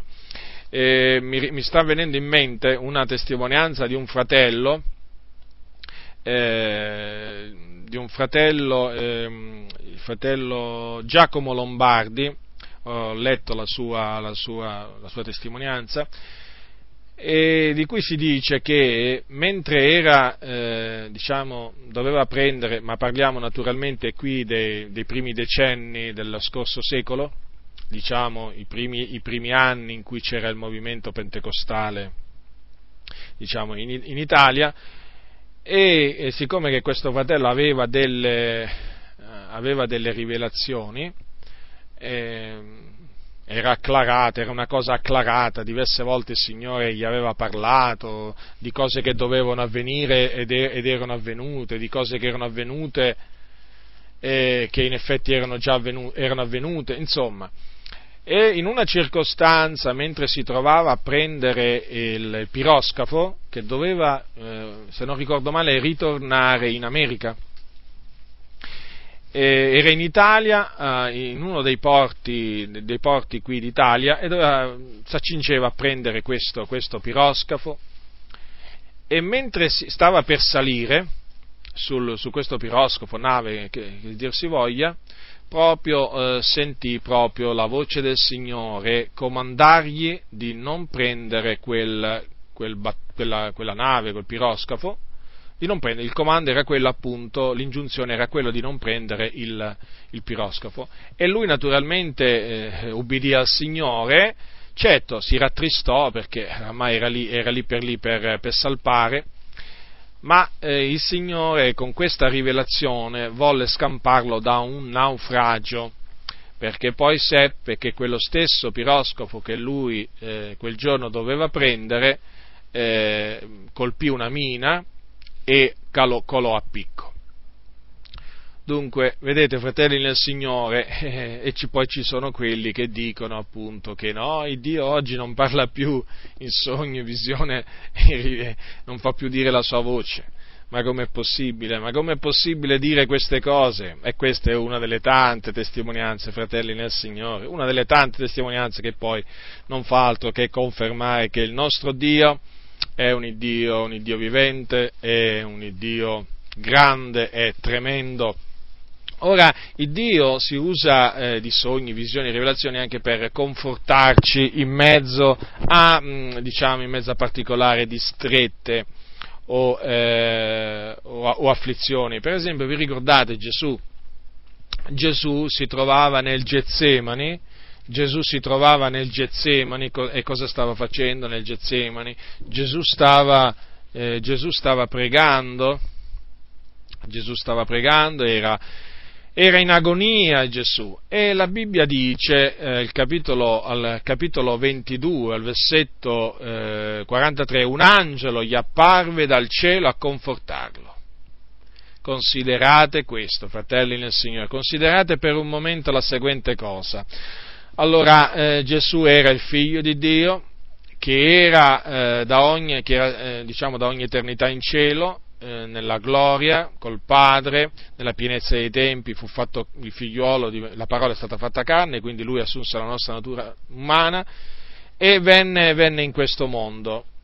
E eh, diciamo, qualcuno potrebbe dire, lui era, era vero Dio, certo era vero Dio, ma era anche vero uomo e come vero uomo ha bisogno di essere confortato. Vedete, fratelli nel Signore, era in un'agonia, in un'agonia tale che la Bibbia dice che pregava via più intensamente e il suo sudore divenne come grosse gocce di sangue che cadevano in terra. Quindi la, l'anima sua era proprio afflitta da tristezza mortale. E vedete cosa è avvenuto? Ha avuto una visione. Gli apparve un angelo di Dio per confortarlo.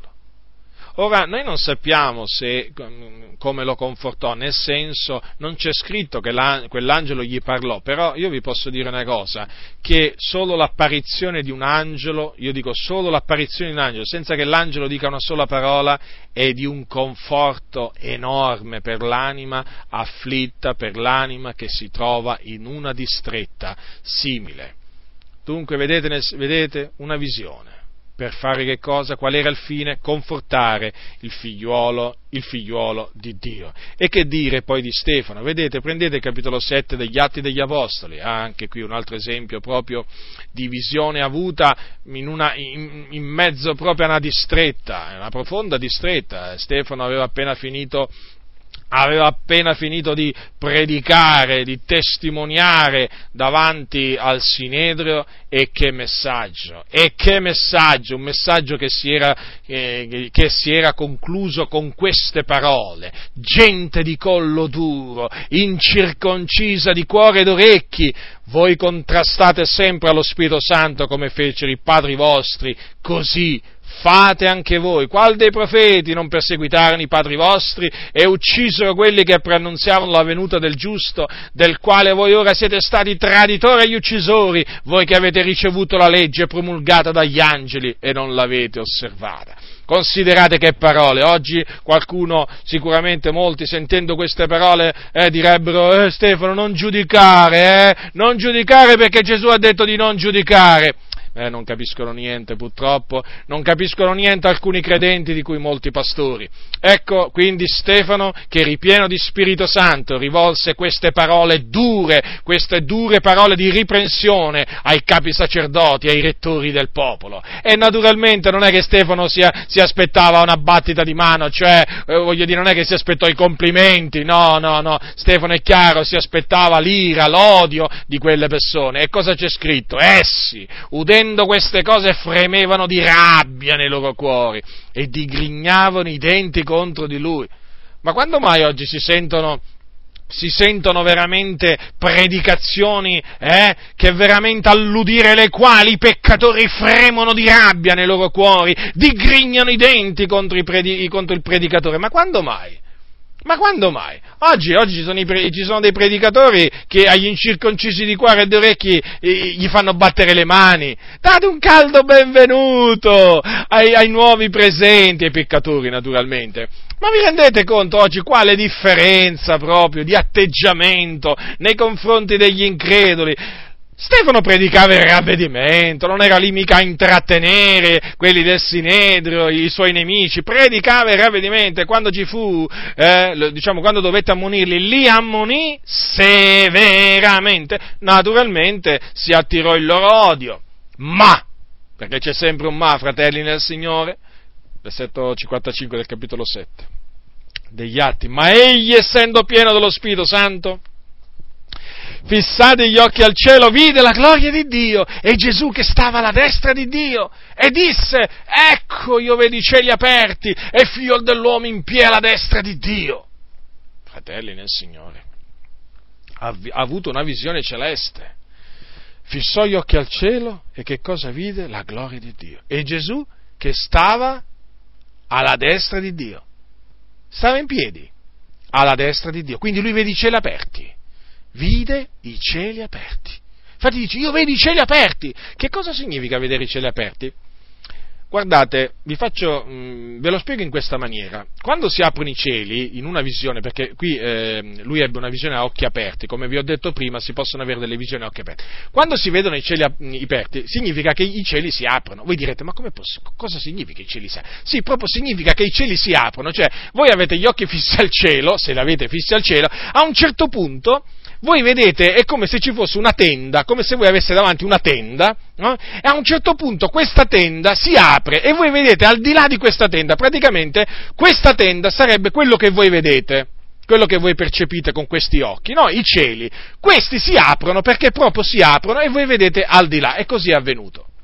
Questo ve lo dico perché una volta è avvenuto pure a me e è una cosa straordinaria, è una cosa straordinaria, tu vedi al di là, e lui vide appunto al di là. Che cosa vide? Il figlio dell'uomo in piedi alla destra di Dio. Che conforto, fratelli nel Signore. Io, guardate, eh, quello provoca una, una, grande, una, grande, consolazione, una visione del genere in quei momenti, eh, perché guardate che lui era in mezzo a scorpioni e serpenti in quel momento, eh, non in mezzo a persone che gli volevano bene, in mezzo a persone che erano, erano lì, lì, per, lì, per, ammazzarlo, infatti poco dopo poi lo, lo, lo, lo lapidarono.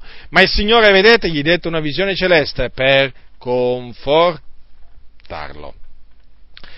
E, ehm, e, poi che dire anche, eh, prendiamo anche l'apostolo, l'apostolo, Paolo per esempio, perché anche Paolo, sapete, aveva bisogno, aveva bisogno di essere confortato e fu confortato anche tramite, anche tramite delle visioni, certamente il Signore si usa della sacra, della, della sacra scrittura per consolarci sono fonte di consolazione, eh, le parole del Signore scritte, come il Signore si può usare anche di determinate circostanze che si vengono a creare per consolarci, come anche il Signore ci consola tramite dei fratelli per consolarci con delle parole, con delle parole buone. Non è facile incontrare consolatori oggi, è più facile incontrare fratelli proprio che te ne dicono veramente, eh, diciamo, ti dicono le male parole più che le buone parole però ci sono, ci sono, grazie a Dio che ci sono anche quelli di cui Dio si usa per consolarci, ma ci sono dei casi in cui il Signore si usa proprio di visioni o anche sogni. Allora, eh, eh quando dice capitolo 23, versetto 11, allora, mh, mm, degli atti degli apostoli, chiaramente Paolo era agli arresti. Paolo era agli arresti, aveva appena finito di parlare davanti a Sinedrio, dove veramente aveva eh, aveva rischiato di essere fatto a pezzi, tanto che il tribuno lo aveva mandato a prendere là eh, eh, perché, e portarlo via dal mezzo là perché aveva paura veramente, lo portò nella fortezza perché aveva paura che lo facevano a pezzi. Pensate un po' che, che agitazione c'era in mezzo agli ebrei nei confronti di Paolo contro Paolo. Allora, che cosa c'è scritto? Capitolo 23, versetto 11. La notte seguente il Signore si presentò a Paolo e gli disse: Sta di buon cuore, perché come hai reso testimonianza di me a Gerusalemme, così bisogna che tu la renda anche a Roma. Vedete, fratelli, una visione, anche qui. O comunque si presume che sia stata una visione, perché la notte seguente il Signore si presentò a Paolo, quando questa espressione, diciamo, fa, diciamo, fa, fa pensare subito a una visione. E dunque vedete, sta di buon cuore, quindi non temere. Anche qui una visione in un momento, in un momento di distretta, Paolo era prigione a motivo, a motivo, di, a motivo di, di, Cristo, a motivo dell'Evangelo, e anche sulla, sulla, nave, vi ricordate, su quella nave che lo portava a, a, Roma, eh, lui era incatenato e quella nave fece naufragio e veramente ormai dice che era tolta ogni speranza di scampare. Eh? Eh, ebbene, in una notte eh, dopo diversi giorni appunto che la nave era sbattuta dalle onde qua e là, per il mare, ecco cosa avvenne, una visione. Una visione, ebbe Paolo una visione, dice così, disse infatti poi a, all'equipaggio, a tutti quanti, un angelo, capitolo 27, versetto 23, un angelo dell'Iddio al quale appartengo e che osservo mi è apparso questa notte dicendo Paolo non temere, bisogna che tu comparisca dinanzi a Cesare ed ecco il Dio ti ha donato a tutti coloro che navigano teco. Vedete? Anche qui, una visione, in questo caso un angelo, per confortare Paolo, per rassicurarlo che non, non, non, avrebbero, non avrebbero, perso la vita, né lui né quelli che erano, che erano, che erano con lui. Eh, sì, il Signore, il Signore è veramente buono, ci consola in mezzo alle nostre afflizioni, talvolta anche tramite sogni, visioni e rivelazioni. Ci sono stati casi, per esempio, di fratelli e sorelle che dopo la perdita di un caro improvvisa, eh, il Signore poi nella sua grande misericordia gli ha fatto vedere quel, quel, loro caro, dato che era morto nella fede, gliel'ha fatto vedere in cielo, nella gloria, e questo naturalmente ha prodotto una grande, una grande gioia nel cuore di coloro che erano, erano rimasti. Il Signore fa anche questo perché il Signore, vedete fratelli, è l'Iddio che consola gli abbattuti. E lo ripeto, talvolta si usa di sogni, di visioni e anche, diciamo, mh, facendo udire la sua voce, lui consola, sapete. Eh, conosco, conosco una sorella che era veramente un giorno, ancora prima di conoscere il Signore, in un'afflizione grande, veramente grande, tanto che le scendevano gli occhi dal cielo, e, e, le lacrime dagli occhi, tanto veramente era afflitta per delle sue ragioni personali. E mentre appunto stava camminando, lei ancora non conosceva il Signore, ma il Signore l'aveva preordinata a vita eterna, infatti dopo alcuni anni ha creduto nel Signore, mentre stava scendendo appunto da una, da una strada, sentì questa voce dietro di lei, non temere, io sono il tuo braccio destro. E queste parole lei naturalmente sul momento, non, non, cioè prima di tutto non si aspettava una cosa del genere, era all'oscuro che il Signore potesse parlare in questa maniera, però queste parole, quantunque lei ancora non conoscesse il Signore, le furono di grande, di grande conforto in quei momenti di grande, di grande afflizione. Il Signore è buono. Ora, un'altra maniera, eh, c'è un'altra ragione per cui il Signore dà sogno, quando dà sogni, visioni, rivelazioni, è quando deve stabilire qualcuno, eh, diciamo, in un particolare ministero. Allora, prendiamo Geremia, Geremia, capitolo 1. Ora, Geremia fu costituito da Dio profeta. Profeta, il Signore un giorno gli parlò, capitolo 1, versetto 4 al versetto 10. La parola dell'Eterno mi fu rivolta dicendo, prima che io ti avessi formato nel seno di tua madre, io t'ho conosciuto, e prima che tu uscissi dal suo seno, io t'ho consacrato e t'ho costituito profeta delle nazioni.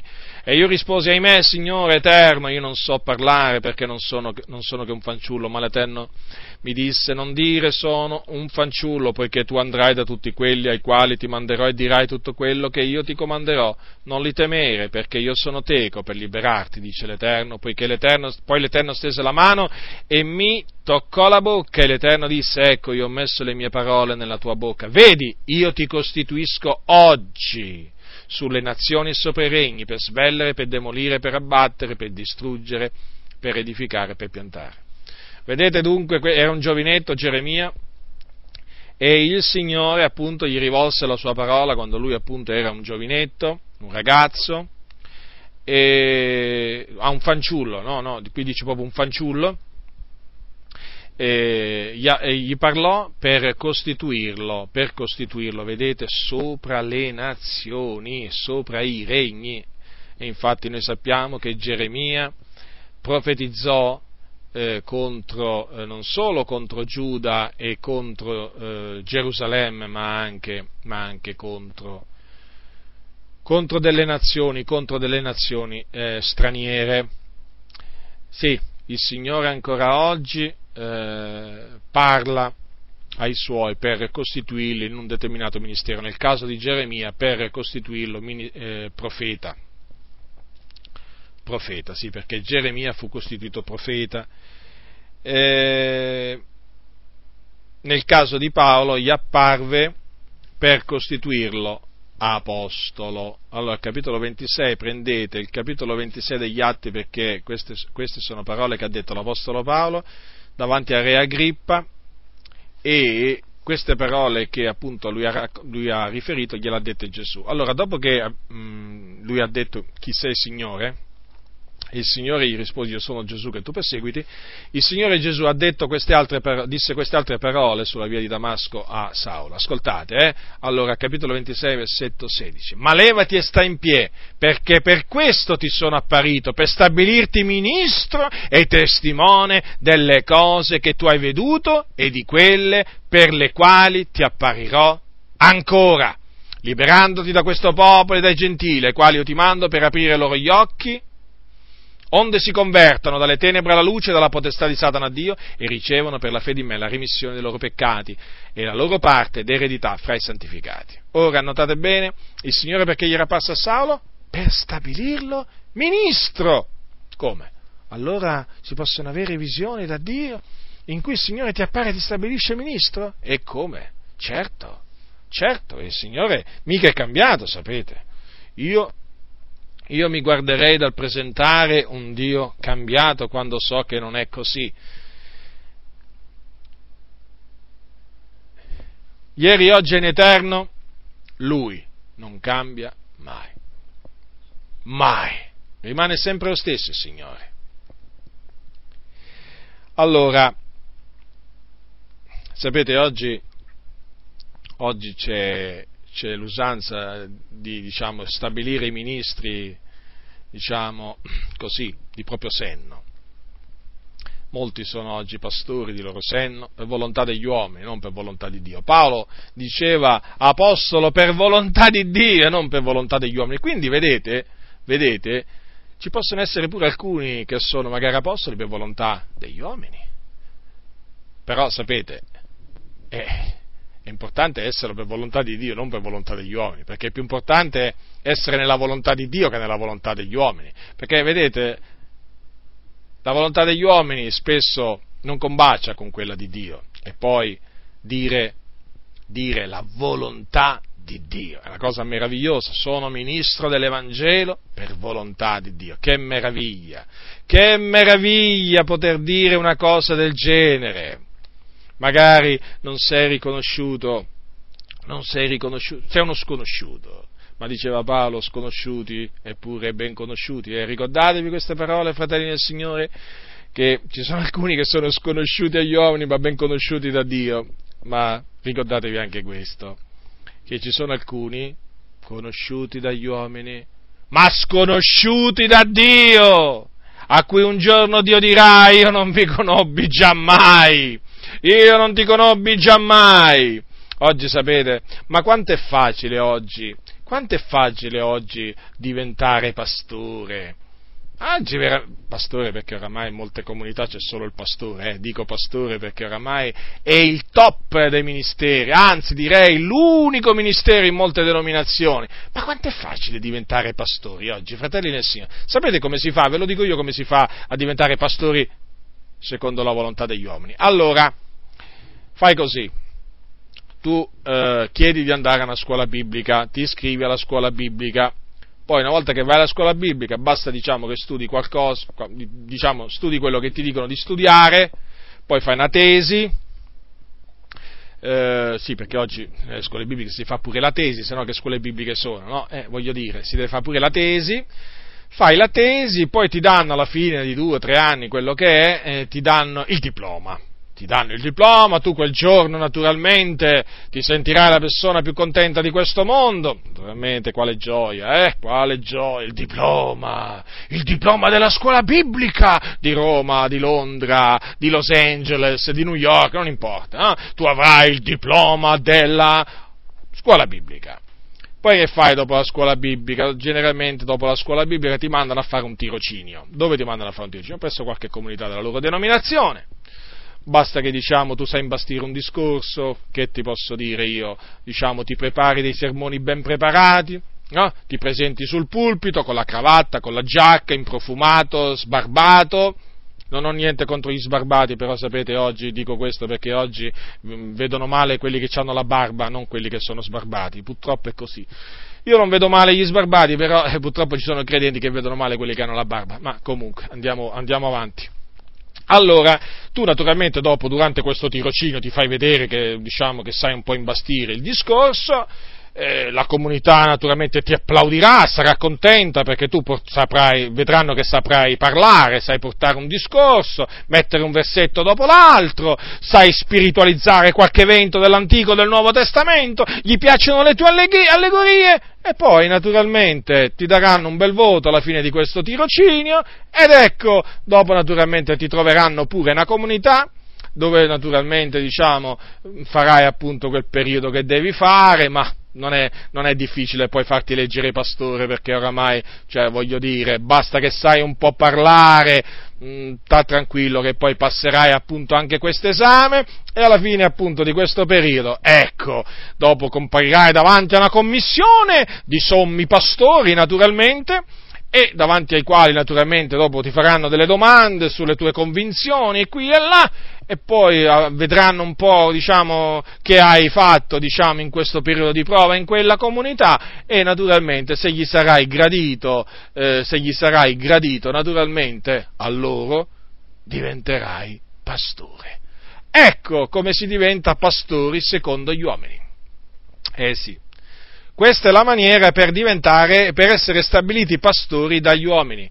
Quando si viene stabiliti pastori da Dio, non è che si deve seguire si viene chiamati da Dio a fare il pastore, non è che si, se, si segue questa, diciamo, que, que, questa, questa cosa, cioè questo cammino, non si segue mica questo cammino, sapete?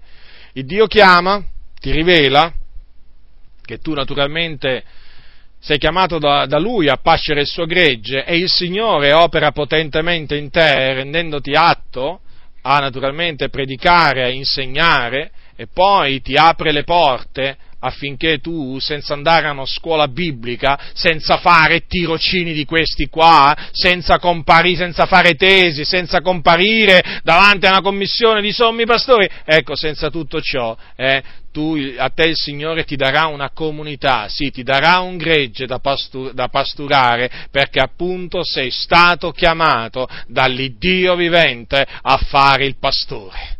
Vedete, fratelli? Come è tutto diverso l'opera, l'operare del Signore. Oggigiorno ci sono credenti, soprattutto giovani credenti, che pensano che per poter predicare, per poter predicare nelle comunità, o per fare il pastore devono andare per forza alla scuola biblica. Tutto un linguaggio strano, fratelli nel Signore, tutto un linguaggio strano. Voi direte, eh vabbè, ma allora chi me lo dice a me che quel fratello poi il Signore gli ha parlato veramente, che l'ho chiamato a fare il pastore? Chi te lo dice chiaramente? Beh, il Signore te lo farà vedere chiaramente che quel fratello eh, è stato chiamato a fare il pastore, perché quando il Signore chiama e stabilisce un in un determinato ministero, io ti posso assicurare che il Signore dà la capacità capacità a quel credente per diventare quello che deve diventare e lo metterà in grado di fare quello a cui è stato chiamato di fare e la cosa sarà visibile come è visibile il sole quando splende a mezzogiorno, eh? Nella, nella forza, n- nello splendore della sua forza, lo vedi chiaramente che splende bene così, e quando uno viene chiamato da Dio a predicare, quando qualcuno viene chiamato da Dio a insegnare, è una cosa che si può riscontrare, è una cosa che si può vedere, perché? Perché è in grado di fare quella cosa a cui lui dice di essere stato chiamato, senza scuola biblica, senza avere fatto tirocini presso le vostre, le vostre comunità, senza, senza avere avere quel pezzo di carta che, se, che, che si chiama diploma senza avere naturalmente il tesserino. Eh sì, perché oggi senza tesserino, e oggi senza tesserino c'è le porte chiuse.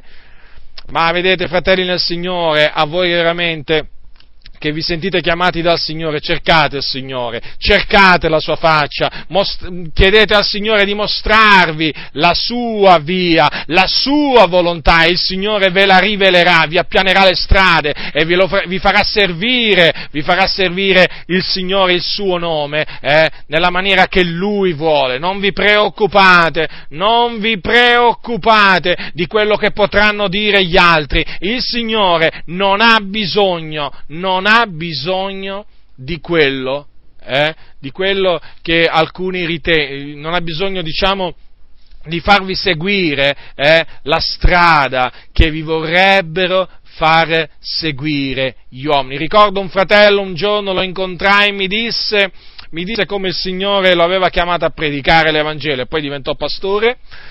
Un giorno il Signore gli ha parlato, proprio gli ha parlato proprio, ha sentito proprio la voce del Signore la voce del Signore. E lui, e lui in quel momento seppe che il Signore l'aveva chiamato a predicare. Ma poi la cosa, la cosa diciamo, eh, straordinaria è questa, che la, ce la raccontò personalmente a me e a mio fratello, che lui naturalmente disse, beh, allora adesso vado a una scuola biblica. E andò a una scuola biblica e, diciamo, eh, meraviglia delle meraviglie, quando lui si mise a parlare col direttore di quella scuola biblica, a un certo punto, naturalmente gli fece presente che voleva iscriversi alla scuola biblica per servire il Signore. A un certo punto il direttore della scuola biblica gli ha detto, fratello Harper, perché lui si chiamava Harper, il Signore a te non vuole che vada a scuola biblica. Così gli ha detto. E lui, e lui è rimasto, è rimasto meravigliato, ma poi il Signore gli ha confermato che non lo aveva chiamato, cioè che non, non voleva che lui andasse alla scuola biblica E questo naturalmente eh, mi, ha mi, ha confortato, in quel periodo quando me lo raccontò tantissimo, perché anche a me il Signore, eh, eh, diciamo, pur, pur, avendomi chiamato a predicare Lui l'Evangelo, anche a me mi ha vietato di andare a una scuola biblica. Io ero proprio sul punto di partire per andare a una scuola biblica perché, perché c'era questa idea, io ero giovane, ancora diciamo inesperto, non conoscevo la scrittura, diciamo come la conosco adesso non riuscivo a discernere diciamo, la voce del Signore come la, la, riesco a discernere adesso e sapete, eh, essendo cresciuti in un ambiente dove si parla del continuo della scuola biblica per un giovane che vuole servire il Signore, che si sente chiamato a predicare l'Evangelo, eh, io un po' ero, ero diciamo, tergiversavo, no? anche se non sentivo tutto questo desiderio di andare a scuola biblica, però ho detto, ma sì, ci vado e basta, no? e, e naturalmente eh, cosa è successo? È successo però che c'avevo sempre, c'avevo sempre dentro come una voce che mi diceva ma che ci vai a fare, non ci andare, però sapete fratelli del Signore, io volevo essere sicuro, volevo essere sicuro di obbedire alla voce del Signore, infatti poi, come ho raccontato un'altra volta, chiese al Signore, chiese al Signore un sogno cioè praticamente feci questa preghiera, Signore, Signore, eh, se tu non mi dai un sogno entro questa data, io prendo e parto e vado alla scuola biblica. Ero intenzionato ad andare in Inghilterra, in una scuola biblica in Inghilterra, in una scuola biblica. E il Signore, prima che appunto scadesse quel termine che gli avevo posto, mi, mi, diede un sogno in cui appunto mi mostrò che non mi chiamava nella maniera più assoluta alla scuola biblica. E naturalmente quando, quando dei giovani mi, mi, mi chiedono riguardo alla scuola biblica, io glielo dico chiaramente, la scuola biblica non è proprio indispensabile per diciamo, eh, poter predicare, perché quello di predicare è un dono che viene dal Signore, cioè eh, quando qualcuno viene appartato per l'Evangelo, ah, non importa quale ministero, una cosa dovete sapere, il Signore opera in quel credente, opera così potentemente da, da renderlo, lo ripeto, atto, capace eh, a predicare, a insegnare, a evangelizzare, lo rende lui atto, quindi lui non ha bisogno di una scuola biblica. Certo, quel credente deve investigare le scritture, deve studiare, deve conoscerle, deve farlo questo per conoscere le scritture però vi posso, dire, vi posso dire, che la scuola biblica non è, non è, assolutamente, indispensabile, ma anche perché oggi alla scuola biblica si studiano cose che è meglio non studiarle. È meglio non studiarle, ti insegnano persino come devi predicare ti insegnano persino come devi predicare, infatti si vedono poi i risultati, questi predicatori si sentono quando predicano, il, mm, diciamo, si, si, sente che non sono stati chiamati da Dio a predicare, infatti i loro discorsi sono artificiosi, sono pomposi, sono vacui, sono, sembrano dei discorsi fatti da, da gente intellettuale, eh, sembra proprio di assistere a, a delle persone che stanno lì veramente tanto per parlare, è evidente questo, perché non sono stati chiamati da Dio a predicare, e poi naturalmente hanno il titolo titolo di pastore, ma si vede proprio, si avverte che non sono in grado di, eh, di predicare, anche perché poi hanno bisogno dei foglietti davanti, no? Sì, dei foglietti. Eh sì, perché non sono mica in grado, loro dicono, noi siamo guidati dallo Spirito Santo. Sì, poi li vedi pieni di foglietti, dov'è sta guida? Ma perché non dicono siamo guidati dai foglietti, non dallo Spirito Santo? Cioè, voglio dire, ma che, c'entra, che c'entrano tutti questi foglietti svolazzanti in mezzo alle Bibbie? È, è, è imbarazzante, è imbarazzante. Pensate che una volta uno di questi giovani pastori di questi giovani pastori si accingeva a predicare e di questi qua usciti da queste scuole bibliche rinomate eh, in Italia, eh, in Italia. Allora era lì e c'aveva i foglietti del suo sermone che si era tutto preparato, non li trovava non li ha trovati. Eh, sembra incredibile, ma è così, eh? non li ha trovati, si è trovato in grande imbarazzo quando stava per cominciare a predicare, è come se ne è uscito, diciamo, dicendo così, vorrà dire che oggi mi lascerò guidare dallo Spirito Santo. Vedete, fratelli nel Signore? Lo vedete? Eh? Cioè, che tristezza dover sentire queste cose, ma chi è stato chiamato da Dio a predicare, ma non ha bisogno di foglietti quando predica, ma né in piazza né al locale di culto, apre la bocca e il Signore gliela riempie con le parole che Lui vuole che egli dica all'uditorio, non c'ha bisogno di stare lì foglietti, fogliettini, a leggere a destra, a leggere a sinistra, no, perché il Signore lo ha chiamato, ma voi ve lo immaginate l'Apostolo Pietro il giorno della Pentecoste con i foglietti seduti davanti a predicare al popolo, ma voi ve lo immaginate l'apostolo, l'apostolo Paolo lì nell'aeropago di Atene, no? ah, con i foglietti in mano, ah, per, per, leggere il sermone che doveva indirizzare agli ateniesi, ma ve lo immaginate voi? Ma immaginate in un momento, immaginate, fratelli nel Signore, Immaginate, immaginate Gesù quando predicava alle folle, che raccontava loro le parabole, immaginatelo con dei foglietti in mano, che andava, che, che andava a, a, leggere quello che doveva dire al popolo, ma ve le immaginate voi queste cose? Ma no, fratelli nel Signore, ma no, erano uomini guidati da Dio, che si lasciavano guidare dallo Spirito di Dio e lo Spirito di Dio eh, gli metteva in bocca le parole che loro dovevano indirizzare al popolo alle persone che avevano davanti. E invece oggi, e invece oggi vedete quale spettacolo indecoroso, a quale spettacolo indecoroso si deve assistere. Questi pastori mi fanno pietà, veramente devo dire questo, mi fanno pietà, quando, ma, no, ma, non solo quei giovani, sapete, perché uno potrebbe dire sì, ma è, sai, è giovane, è appena uscito dalla scuola biblica, ma anche uomini di 60, di 70 anni pastori che hanno 30, 40 anni di ministero, come dicono loro, loro lo dicono, eh. C'è da credergli. Ma quale ministero? Stanno lì sempre coi foglietti, coi foglietti. E poi dicono, e poi naturalmente pregano il Signore di guidarli, eh. E poi si sente il popolo che dice, Signore, guida il tuo servitore oggi, perché siamo qui per ascoltare la tua parola. Ma quale parola di Dio? No, fratelli nel Signore, queste comunità non ascoltano la parola di Dio, ascoltano quello che, quello che gli uomini vogliono, non quello che Dio vuole farvi sapere.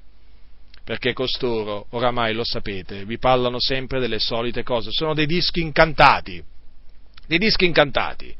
C'è quel detto nel mondo che dice se non è, se, se non è eh, zuppa e pan bagnato, no? Cioè, voi da questi o, o, l'uno o l'altro, ma è sempre la solita minestra, diciamo, per usare questo termine veramente molto, molto spiccio, espressione molto spiccio, no, per farvi capire, fratelli nel Signore, che alla fine le predicazioni che si sentono da costoro sono sempre quelle quelle, quelle, predicazioni così generiche, così vacue, così pompose, ma che alla fine non ti lasciano pressoché niente. Quando esci dal locale di culto non, non ti senti spronato, scosso, ripreso, non, non ti senti, non, non senti nulla di tutto ciò. Hai sentito una predica, ma nulla di più nulla di più, qualche grida, sì, ma alla fine nello, nello, spirito non senti di essere stato edificato, non senti di essere stato ripreso, non senti di essere stato consolato, perché non hai avvertito, non hai avvertito la guida di Dio in colui che ti predicava. E questi sono i sommi pastori che naturalmente sfornano le scuole bibliche. Questi volete, fratelli, eh, tenetevi questi. D'altronde loro sono stati stabiliti dagli uomini, non da Dio. Poi loro, ma loro mica hanno bisogno di sogni, visioni, rivelazioni. No, parlate con costoro che escono dalla scuola biblica. Ma, cioè, appena, appena vi sentono parlare di sogni, visioni, rivelazioni, sembra, sembra veramente che stiano sentendo parlare qualcuno che, che viene da un altro mondo. Sì, sì, è così proprio si vede proprio che non gli interessa nulla di, gli interessa nulla di tutto ciò. Loro oramai hanno, hanno creato tutto un sistema eh? e mm, praticamente fanno credere che il Signore così ti deve guidare. Hai capito? Se tu esci dai loro schemi, eh, fratello, la lettera uccide, lo spirito vivifica. Subito. Subito, fratello, la Bibbia non va presa la lettera qui, non va presa la lettera qua. La Bibbia sapete quando va presa la lettera, secondo costoro? Quando dice di pagare la decima, sì, lì, lì va presa la lettera. No, quando la Bibbia dice invocami io ti risponderò, ti annunzierò cose grandi, impenetrabili che tu non conosci, no, lì, lì, lì non va presa la lettera. Quando la Bibbia dice i vostri giovani vedranno delle visioni, i vostri vecchi sogneranno dei sogni, no, non va presa la lettera qua, no, la lettera uccide, fratello. Ignoranti, pastori, voi siete ignoranti, vi dovete ravvedere, dovete rientrare in voi stessi, andate a leggere la Bibbia, non i manuali di chiesa, non i manuali della scuola domenicale, leggete le sacre scritture, divoratele e vedrete veramente come riconoscerete che vi hanno imbottito di concetti sbagliati, di concetti filosofici che non hanno niente a che fare con la verità, vi renderete conto che voi non siete guidati dallo Spirito Santo, ma siete guidati dallo Spirito dell'uomo, o meglio, dallo Spirito della vostra denominazione. Lo so, sono parole dure queste qua, forse vi urtiranno, ma è così, vi vanno dette perché ve le meritate, questa è la situazione. Non siete liberi, predicate la libertà, ma voi siete schiavi, siete schiavi degli uomini, obbedite agli uomini e non a Dio. Questa è la triste realtà.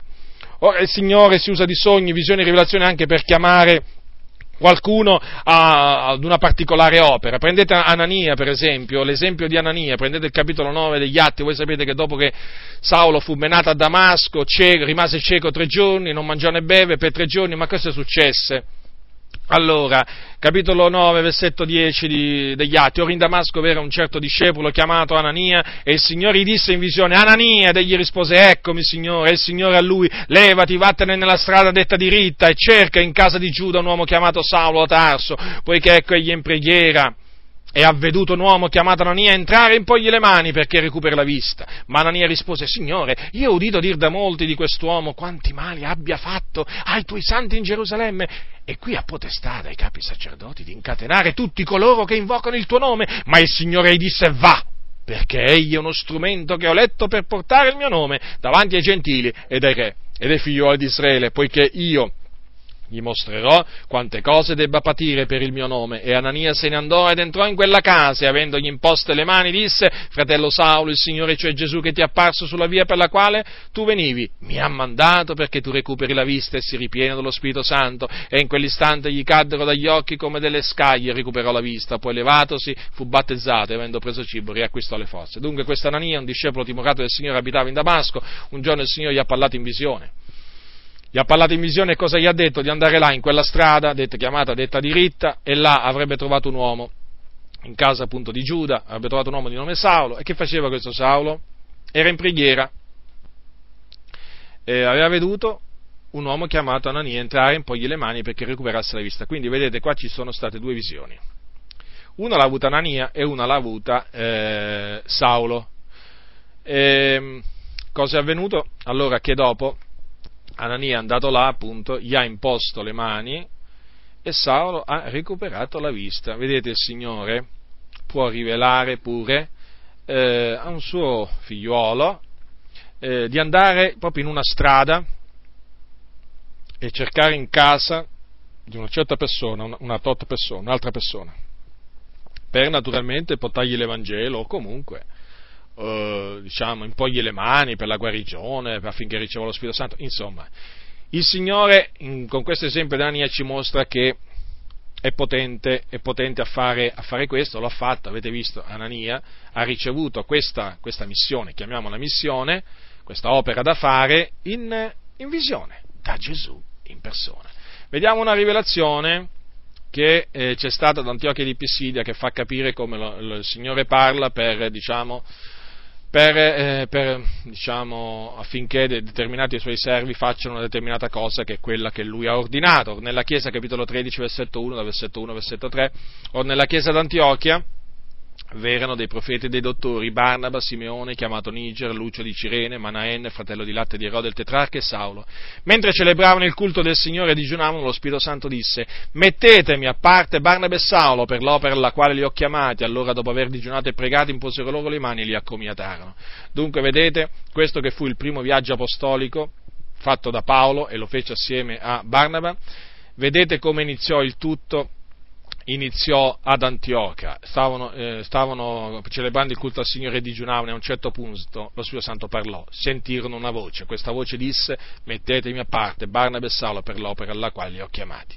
Qual era quest'opera? Un'opera missionaria. E infatti i due poi partirono, mandati dallo Spirito Santo, e fondarono diverse chiese, predicarono l'Evangelo a molti, il Signore aggiunge, aggiunse la sua testimonianza alla loro con segni, prodigi e opere potenti, e eh, poi fecero leggere anche degli anziani per, eh, per, ciascuna chiesa e poi se ne ritornarono raccontando le cose grandi che il Signore aveva fatto tramite loro.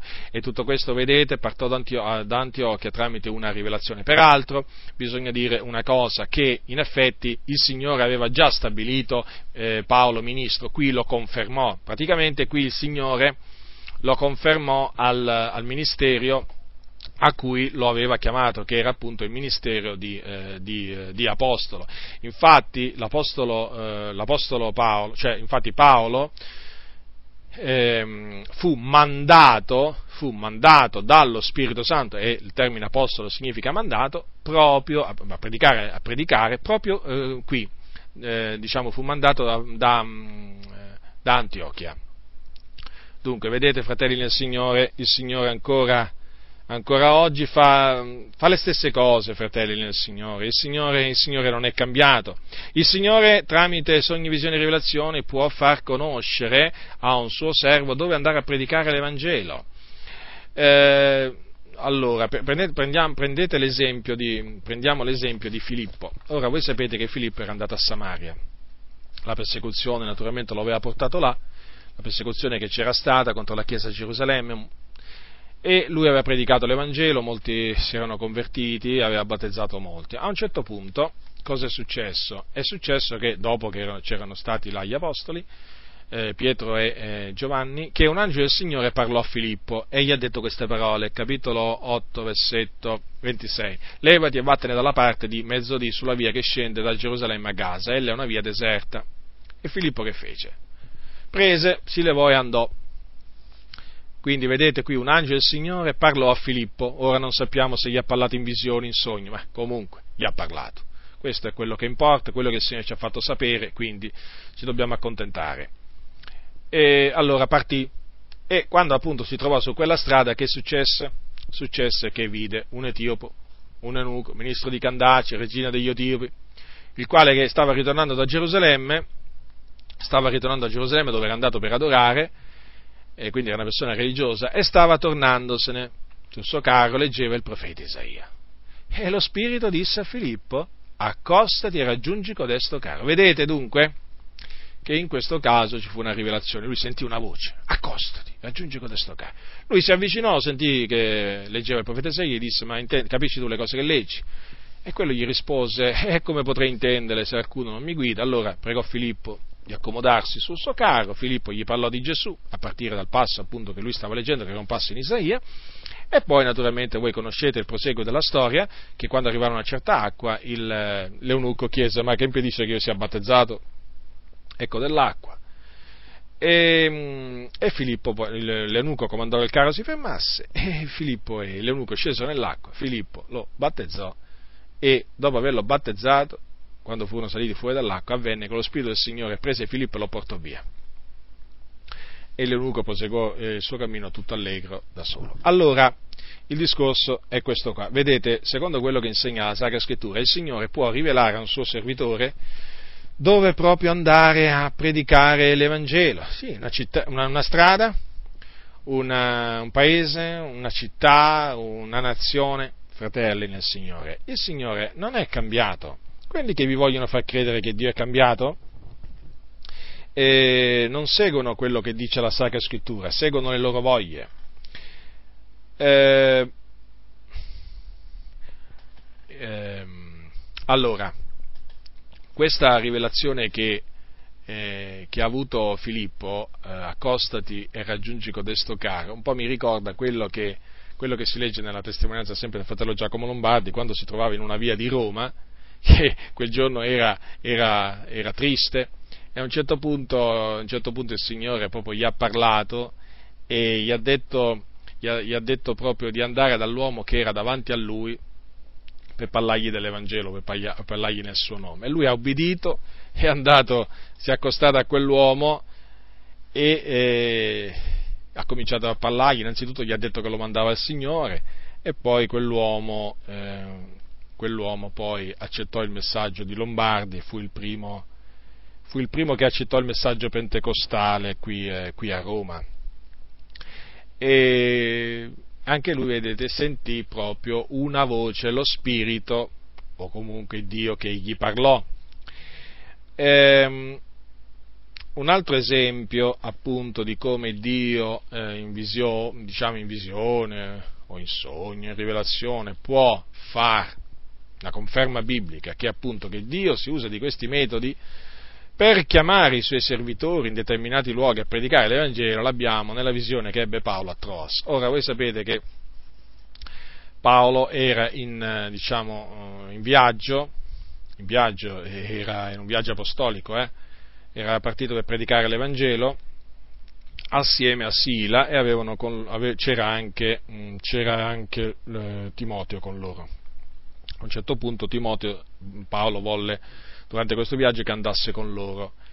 E eh, poi c'era anche, si unì a loro anche Luca, Luca, che è appunto quello che ha scritto il libro degli Atti. Ecco che cosa c'è scritto, che eh, a Troas avevano passato la Mise ed erano a Troas. Dice così al capitolo 16 del versetto 9. E Paolo ebbe di notte una visione, un uomo macedone gli stava dinanzi e lo pregava dicendo passa in Macedonia e soccorrici. E come egli ebbe avuto quella visione, cercammo subito di partire per la Macedonia, tenendo per certo che Dio ci aveva chiamati là ad annunziare loro l'Evangelo. Dunque, vedete, in questo caso il Signore, diciamo, dette una visione. A chi? A Paolo. E questa, questa visione, naturalmente, eh, non è che il Signore in questa visione disse vai in Macedonia a predicare l'Evangelo, no, perché il Signore le visioni le dà come vuole Lui. Questo si deve sempre, fratelli, tenere presente, che le visioni il Signore le dà come vuole Lui. Allora c'era un uomo macedone, quindi riconobbe che quello era un uomo macedone, l'Apostolo Paolo riconobbe che appunto quello che gli apparve era un uomo macedone, gli, da, gli, stava davanti e gli diceva passa in Macedonia, come vieni in Macedonia aiutaci. E Paolo naturalmente comprese che quell'aiuto di cui parlava con l'uomo macedone era la predicazione dell'Evangelo. E questo naturalmente quando la, perché Paolo poi riferì questa visione ai suoi compagni di viaggio, ai suoi collaboratori, eh, cosa c'è scritto? Cercammo subito di partire per la Macedonia, perché? Eh, perché avevano compreso che Dio li aveva chiamati là ad annunziare loro l'Evangelo. Dunque Dio, mediante una visione, in questo caso ha chiamato Paolo e i suoi collaboratori a predicare l'Evangelo in Macedonia e ancora oggi il Signore, mediante visioni, ma anche talvolta mediante sogni o rivelazioni, chiama dei suoi servitori a predicare l'Evangelo in determinate nazioni. Prendete anche Galati capitolo 2, Galati capitolo 2 versetto 1 e 2. Allora che c'è scritto qua? C'è scritto che Paolo eh, salì a Gerusalemme allora. Eh sì, d'altronde questo fa parte della guida del Signore, eh, tutti questi passi mostrano come Dio guida tramite appunto eh, sogni, visioni o rivelazioni. Allora, capitolo 2, versetto 1, versetto 2, poi passati 14 anni salì di nuovo a Gerusalemme con Barnaba, prendendo anche Tito con me, e vi salì in seguito ad una rivelazione ed esposi loro l'Evangelo che io predico fra i gentili, ma lo esposi privatamente eh, ai più ragguardevoli onde io non corressi o non avessi corso in vano. Vedete qui Paolo dice che salì a Gerusalemme a predicare l'Evangelo in seguito ad una rivelazione. Quindi vedete fratelli, il Signore talvolta guida in questa maniera i suoi servitori. Il Signore, tramite appunto questi mezzi, sogni, visioni e rivelazioni, conferma i suoi servitori in, in, diciamo in, in una determinata circostanza nell'opera alla quale li ha chiamati. D'altronde eh, noi abbiamo la promessa, fratelli e sorelle, che il Signore ci confermerà in ogni buona parola e in, in ogni opera buona. E talvolta il Signore per confermarci eh, usa appunto delle visioni, dei sogni, delle rivelazioni. Prendiamo l'Apostolo Paolo, al capitolo 18 degli Atti degli Apostoli, si trovava a Corinto e eh, ecco che cosa mm, accadde una notte 18, versetto, versetto 9, il Signore disse di notte in visione a Paolo, non temere, ma parla e non tacere, perché io sono teco e nessuno metterà le mani su te per farti del male, perché io ho un gran popolo in questa città ed egli dimorò qui un anno e sei mesi insegnando fra loro la parola di Dio.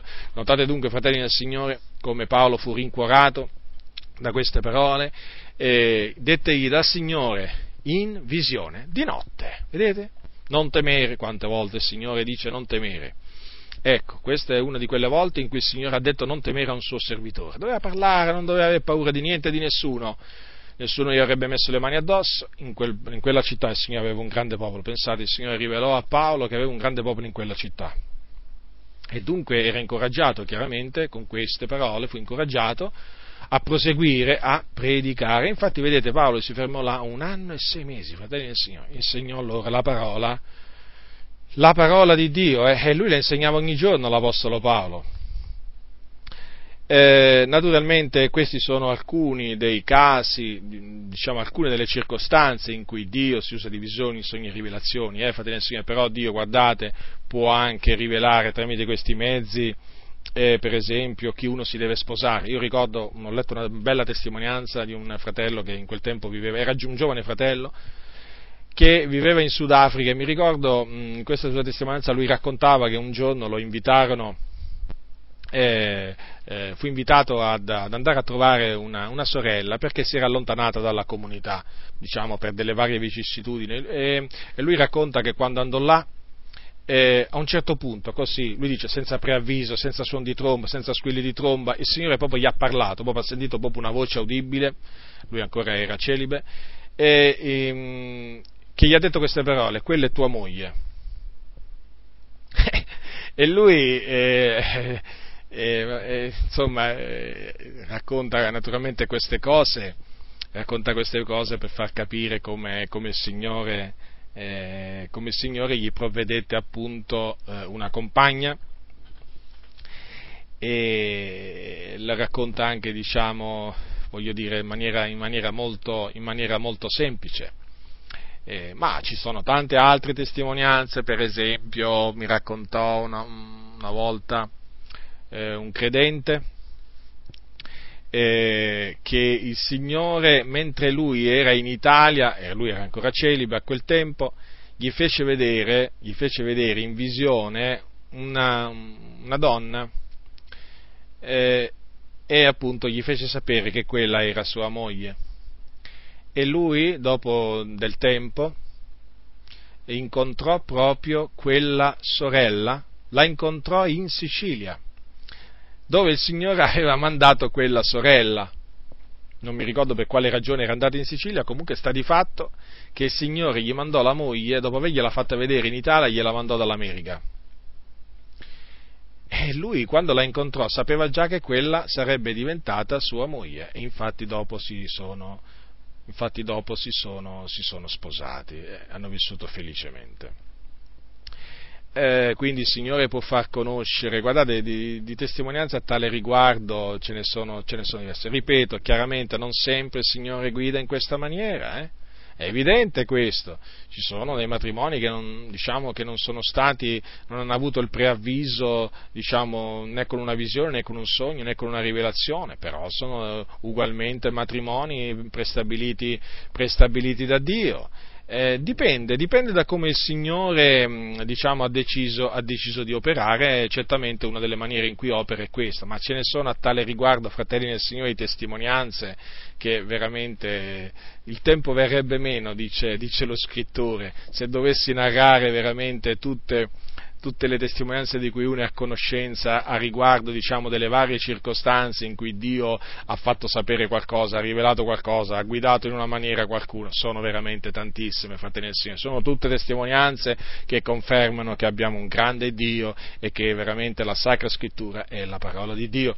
Il Signore può rivelare anche tramite un sogno, una visione, una rivelazione dove si trova una persona perduta, un oggetto che si è perduto, insomma, fate nel Signore, vi dico tutte queste cose per incoraggiarvi, per farvi capire che noi abbiamo un Dio che è sì seduto sul trono, che governa, ma è anche un Dio pronto a venirci in aiuto per in determinate circostanze rivelarci rivelarci cose di cui noi, eh, di cui noi abbiamo, abbiamo, bisogno. Talvolta il Signore ci rivela determinate cose eh, diciamo, eh, perché così ha deciso, ma altre volte diciamo, ce le rivela perché siamo noi a chiedergliele. Naturalmente eh, per chiedere una determinata cosa al Signore, una qualsiasi cosa bisogna avere fede e quindi fratelli del Signore è lecito chiedere a Dio anche un sogno, una visione, una rivelazione, però naturalmente bisogna farlo con fede senza stare punto in dubbio. Ora ho accennato prima che ci sono a una, a una, cosa prima di concludere, che eh, ci sono dei sogni, eh, ma come anche delle visioni che hanno bisogno di essere, mh, di essere interpretati. Eh sì, perché è chiaro, Dio fa vedere quello che vuole, sia in sogno che in visione, e talune di queste cose hanno bisogno appunto dell'interpretazione. Per esempio, questo è confermato dal fatto dai, dai, dai, dai, sogni, sogni, che ebbe, eh, dai sogni che ebbe Giuseppe Giuseppe, ancora prima di essere venduto come schiavo eh, in Egitto, quella carovana che si recava in Egitto ebbe dei sogni che poi lui li raccontò ai suoi fratelli e anche a suo padre. E sono, sono dei sogni che sono trascritti nella parola del Signore che preannunciavano appunto che lui un giorno eh, diciamo, sarebbe diventato diciamo, qualcuno, un potente, e naturalmente avevano bisogno di essere interpretati e peraltro bisogna dire che sia i suoi fratelli che suo padre compresero il significato, eh, il significato di, quei, eh, di, quei, sogni perché bisogna dire anche che non lasciavano in effetti dubbi, eh, dubbi a, tale, a, tale, riguardo. Poi per esempio anche i sogni che ebbe Faraone, re d'Egitto, una volta che Giuseppe poi fu in Egitto, eh, avvenne che un, un, giorno Faraone ebbe dei sogni che lo turbarono, voi sapete che poi appunto il Signore volle che fosse Giuseppe a interpretargli i sogni e Giuseppe gli interpretò quei sogni e quei sogni, naturalmente, l'interpretazione di quei sogni era che appunto ci sarebbero stati sette anni di grande abbondanza e sette anni di grave, di grave, carestia. Quindi vedete il fatto che ci siano dei sogni che hanno bisogno di essere interpretati è una cosa biblica, come anche, come anche è biblico che ci, delle, ci sono delle visioni che hanno bisogno dell'interpretazione. Se voi per esempio prendete il libro di Daniele al capitolo 7, voi troverete, voi troverete eh, scritto una visione che ebbe il profeta Daniele, Qui dice fece fece un sogno, eh, dice anche ebbe delle visioni nella sua mente, poi scrisse il sogno e narrò la sostanza delle cose. E poi dice anche io guardavo nella mia visione, ecco perché, visione notturna, ecco perché parliamo appunto di visione notturna, e appunto lui vede delle bestie, delle bestie che eh, rappresentavano appunto dei, eh, eh, dei regni. Infatti, dopo questa, questa visione gli fu spiegata e infatti al versetto 16 c'è scritto: Ma accostai a uno degli astanti gli domandai la verità intorno a tutto questo. Ed egli mi parlò e mi dette l'interpretazione di quelle cose. Vedete? Infatti disse queste, queste quattro grandi bestie sono quattro re che sorgeranno dalla terra e così via. Dunque, vedete, ci sono delle visioni che hanno bisogno essere dell'inter- del, dell'interpretazione e poi anche se per esempio vediamo eh, il, il, il, capitolo 17 dell'Apocalisse dove si parla per esempio di quella visione no? che, ebbe, che, ebbe, Giovanni quando per esempio vide, vide per esempio ehm, quella donna che sedeva su quella, sopra una bestia di colore scarlatto piena di nomi di bestemmia, 27 teste e 10 corna la donna era vestita di porpora, di scarlatta, adorna d'oro, di pietre preziose e di perle, aveva in mano un calice d'oro, dice Giovanni, pieno di abominazione delle immondizie della sua fornicazione. E sulla fronte aveva scritto il nome mistero Babilonia, la grande, la madre delle meretrici e delle abominazioni della terra. Dunque, anche questo naturalmente aveva, aveva un significato, infatti disse dopo nell'interpretazione e, ehm, nell'interpretazione che ricevette Giovanni, lui dice la donna che hai veduto è la gran città che impera sui re della terra.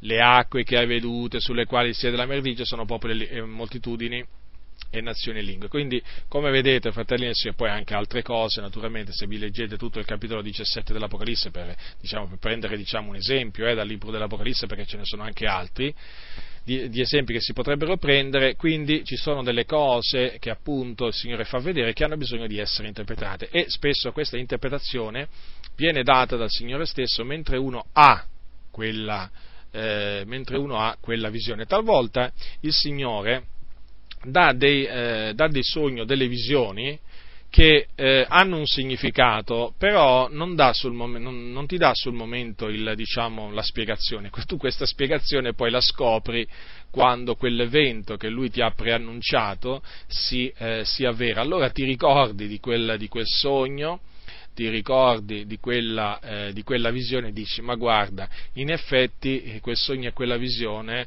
proprio ehm, rappresentavano proprio questa situazione che ancora era in divenire o che ancora diciamo, non era diciamo, immaginabile che, eh, diciamo, che, avvenisse o comunque qualche cosa che doveva, ancora, che doveva ancora accadere. Il Signore fa quello che vuole, fratelli del Signore, lo ripeto questo perché è un concetto importante, il Signore fa vedere quello che vuole e fa sentire quello che vuole.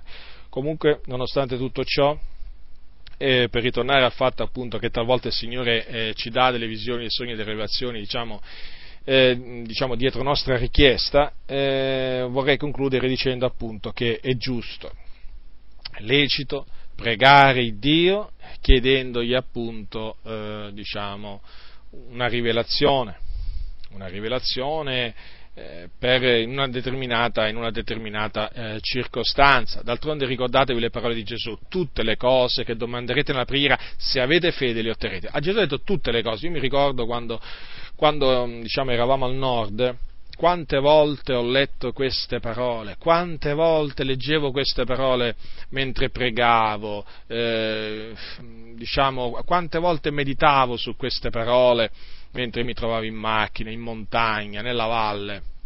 Sì, perché io alcune volte andavo in montagna, mi ritiravo là tutto solo a pregare il Signore, perché là da dove vengo io, dalla provincia di Varese, vicino c'erano delle montagne e io ogni tanto proprio prendevo la macchina da solo e me ne andavo su in montagna, proprio in posti dove veramente proprio, c'era proprio qualche giusto qualche uccelletto e allora io là gridavo al Signore, pregavo. E ero con la mia Bibbia. E quante volte ho ricordato al Signore queste parole, tutte le cose che domanderete nella preghiera, se avete fede otterrete, perché io stavo pregando il Signore affinché il Signore mi rivelasse, ci rivelasse dove andare a predicare l'Evangelo. E io gridavo al Signore, dicevo, Signore, Dio onnipotente, dicevo, il tuo figliuolo, quando era sulla terra, ha detto queste parole, queste sono le tue parole, parole che tu gli comandasti di dire, tutte le cose che domanderete nella preghiera, se avete fede le otterrete. Allora io chiedevo al Signore, Signore, rivelami, fammi conoscere dove vuoi che io vada a predicare l'Evangelo. Signore, te lo, te lo chiedo nel nome di Gesù, ho fede, credo che tu mi esaudirai. Ma quante volte l'ho detto, quante volte le ho dette queste parole al Signore, sempre appoggiandomi su queste parole, anche su quelle altre parole che il Signore Dio Onnipotente disse al profeta Geremia, invocami e io ti risponderò, ti annunzierò cose grandi, impenetrabili che tu non conosci. E io gridavo al Signore e piangevo, piangevo, ricordo veramente alcune volte veramente che avevo tutta la faccia piena di, piena di lacrime, perché io gridavo al Signore, dicevo Signore, ma dove vuoi che io vada? Perché sentivo proprio questa eh, grande spinta dentro di me veramente, che sapevo che veniva da Dio, a chiedere al Signore veramente di rivelarmi questo. E, e, appunto poi il Signore nella sua grande bontà, nella sua grande fedeltà mi ha risposto il 21 giugno del 1990, il primo giorno dell'estate di quell'anno. Mi ricordo che il Signore appunto mi disse, l'ho raccontato un'altra volta, va nel Lazio. Mi ricordo che dopo che, dopo che, mm, dopo che eh, mi svegliai quella mattina, mi ricordo che avevo tutti i peli del corpo, tutti rizzati, ero veramente preso dal timore di Dio e la prima, cosa, la prima cosa che dissi quando aprì gli occhi furono queste parole, Dio è testimone, dissi, Signore, ma allora mi hai ascoltato, una gioia grande, una gioia grande, non potevo più rimanere lì a Ponte Tresa dove mi trovavo, io e mio fratello cercammo subito di partire, tenendo per certo che Dio ci aveva chiamati a predicare l'Evangelo qui nel Lazio, una gioia grande, una pace, veramente una liberazione fu quella quella perché noi era da tempo che pregavamo il Signore e io dicevo al Signore, Signore Dio, rispondimi e quando veramente mi avrai risposto, veramente griderò al mondo, farò conoscere al mondo di come tu mi hai risposto, quando io ti ho invocato tu mi hai risposto mai risposto. Io dicevo al Signore, Signore, farò conoscere veramente, dovunque andrò farò conoscere come tu mi hai risposto e mi hai veramente rivelato dove andare a predicare l'Evangelo al quale tu, che tu mi hai chiamato a predicare. E per quello la scrittura naturalmente è quella che mi ha guidato a chiedere al Signore quella rivelazione. E fratelli nel Signore, per quello io vi incoraggio, vi incoraggio sempre a rivolgervi al Signore, a invocarlo, a invocarlo con fede, con fede, con fede, non guardate né a destra né a sinistra, non ascoltate tutte quelle voci che cercano veramente di distogliervi dal cercare la faccia del Signore, da aspettarvi veramente cose grandi, cose meravigliose, meravigliose da parte di Dio, che siano rivelazioni, doni dello Spirito Santo, fratelli nel Signore, piegate le vostre ginocchia, pregatelo il Signore con fede, digiunate, umiliate l'anima vostra davanti al Signore. Il nostro Dio è un grande Dio, è un Dio che ci ascolta, è un Dio che ci vede, è un Dio veramente pronto a esaudirci. Il Signore non è lontano da noi, il Signore è vicino a noi, quindi avviciniamoci al Signore, fratelli nel Signore, alziamo gli occhi al cielo, alziamo gli occhi occhi al cielo, aspettiamoci da Lui l'aiuto, perché dice il salmista, io alzo gli occhi ai monti, donde mi verrà l'aiuto? Il mio aiuto viene dall'Eterno che ha fatto il cielo e la terra, non aspettatevi l'aiuto dagli uomini, non aspettatevi l'aiuto dalla scuola biblica, dalla vostra denominazione, non aspettatevi l'aiuto da queste, non, non aspettatelo fratelli, aspettatelo dal Signore, se confidate nel Signore, aspettatelo dal Signore l'aiuto, non confidatevi negli uomini, la vostra vita non sarà benedetta, confidatevi solo nel Signore, confidate nel Signore, benedetto l'uomo che confida nel Signore. Veramente, ricordatevi che il passo maledetto l'uomo che confida nell'uomo, guardate che non è che si riferisce solo a quelli che, a confida- che, che si confidano nel prete, eh? no, perché questo ve lo voglio dire con ogni chiarezza, eh, perché oggi, oggi, siamo subito pronti a dire, ah, vedi, i cattolici si confidano nell'uomo, vanno a confessare i loro peccati, ah, l'uomo e l'uomo non può fare niente per loro, sì, però quanti evangelici oggi eh, confidano nei loro pastori, quanti, quanti, quanti, oramai non non si chiama più prete, ma si chiama pastore. Ci sono uomini, donne che confidano, hanno riposto la loro fiducia nei pastori, negli uomini, sono guidati dagli uomini, non da Dio. Hanno più fiducia negli uomini che in Dio, più nella parola degli uomini che in Dio. Ma che cos'è questo? Che cos'è una cosa bella? È una cosa orrenda, orrenda. Ecco perché tanti credenti non crescono, sempre, sempre sono rimasti sei bambini in Cristo, perché invece di confidare in Dio, Dio, invece di confidare in Dio, in chi hanno confidato? Hanno confidato nel pastore.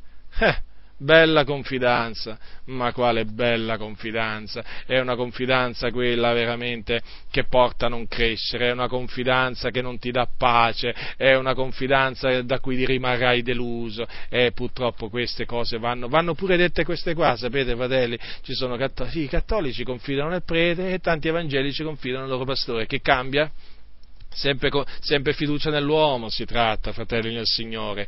Dunque, fratelli, concludo esortandovi veramente a, diciamo, a esaminare a esaminare diciamo, le sacre scritture per approfondire questo argomento della guida di Dio attraverso sogni, visioni e rivelazioni. Guardate, dalla Genesi all'Apocalisse, quante volte veramente ho fatto queste ricerche per trovare veramente questo modo di operare di Dio e io l'ho sempre, l'ho sempre trovato di grande gratificazione, di grande soddisfazione, una grande gioia fare questa ricerca perché ho visto veramente questo, il modo, vedete, la scrittura dice tu mi hai rallegrato col tuo operare e questo modo di operare di Dio ci rallegra perché veramente è un operare glorioso, un operare meraviglioso, è l'operare di colui che ha fatto il cielo, la terra, il mare, tutte le cose che sono in esse, le sue opere sono verità, le sue opere sono giustizia, benignità.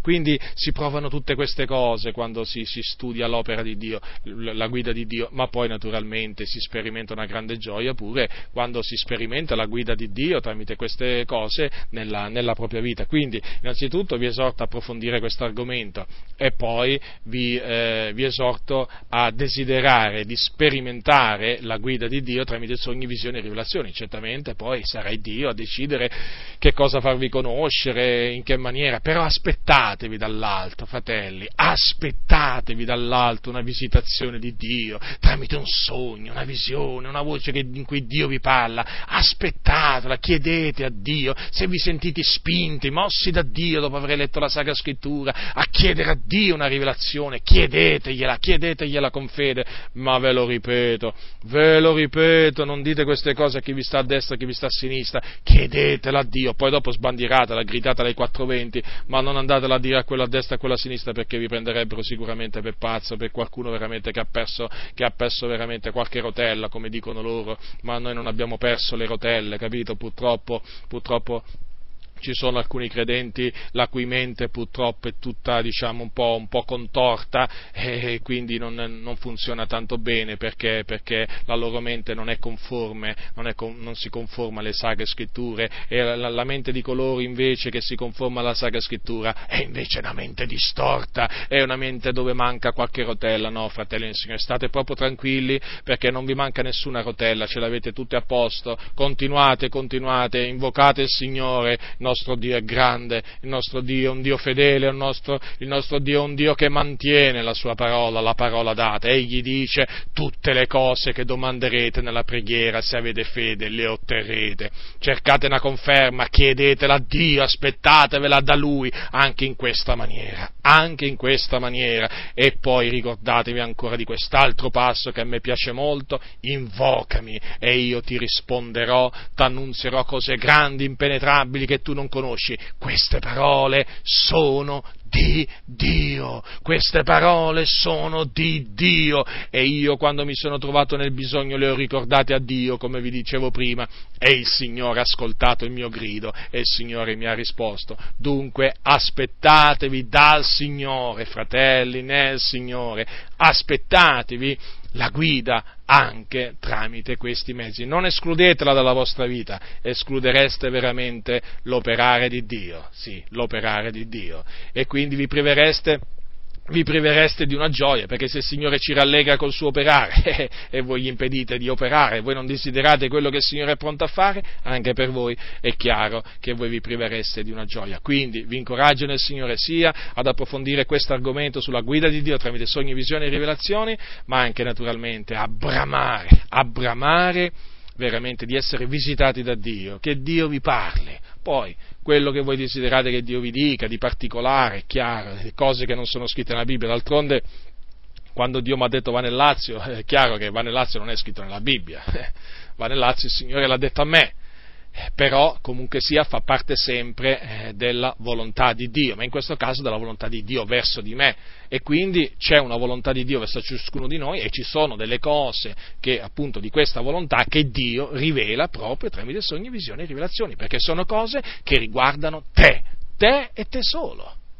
Eh, può essere l'una o l'altra cosa, però ecco, riguardano te e che non sono scritte nella Bibbia, eh, lo so. D'altronde eh, vi faccio un altro esempio, per esempio Filippo Filippo era là a Samaria, ma dove mai nella Bibbia lui leggeva, nelle scritture dell'Antico Patto lui leggeva, eh, leggeva queste, que, queste, parole, eh, per esempio levati e vattene dalla parte di mezzodì sulla via che scende da Gerusalemme a Gaza, è una, una, una, via deserta, da nessuna parte. Queste sono parole però che Dio gli rivelò a lui e lui naturalmente, lui naturalmente ubbidì, ubbidì a quelle parole come io ho ubbidito alle parole che il Signore mi ha detto, va nel Lazio. Dunque ci sono dei comandi che sono specifici per un credente, che non concernono la dottrina, che non concernono diciamo, l'Evangelo nel senso che non è che il Signore ti annuncia l'Evangelo o un altro Evangelo, no, no, no, si tratta di comandi specifici o di eh, diciamo, eh, rivelazioni specifiche per eh, un credente o per una credente che concernono lui o lei sola, che riguardano la, la sua vita eh, diciamo, ecco, che riguardano lui. E queste cose il Signore non le nega, le ha stabilite, pensate se le nega. Siamo noi naturalmente che dobbiamo desiderarle, desiderarle ardentemente, è una cosa buona desiderarle, ve lo posso assicurare. Quindi, diletti, diletti nel Signore, eh, approfondite lo studio, lo ripeto, di questo argomento perché è molto interessante e poi cercate, bramate la guida di Dio nella vostra vita tramite sogni, visioni e rivelazioni, naturalmente sempre con la massima prudenza, eh, rimanendo attaccati fermamente alla parola di Dio scritta, alla Sacra Scrittura, esaminando naturalmente eh, tutto quello che concerne sogni, visioni e rivelazioni tramite le Sacre Scritture, perché lo ripeto, il maligno è sempre pronto a insinuarsi, soprattutto quando vede un'anima assetata delle, delle cose che vengono dall'alto, esaminatele, eh, ritenete tutto quello che viene da Dio e scartate tutto quello che eh, diciamo, viene, viene, dal nemico, che si può facilmente riconoscere, eh, però bramate, bramate le cose che vengono, che vengono dal Signore e Lui non vi deluderà. La grazia del Signore nostro Gesù Cristo sia con tutti coloro che lo amano con purità incorrotta.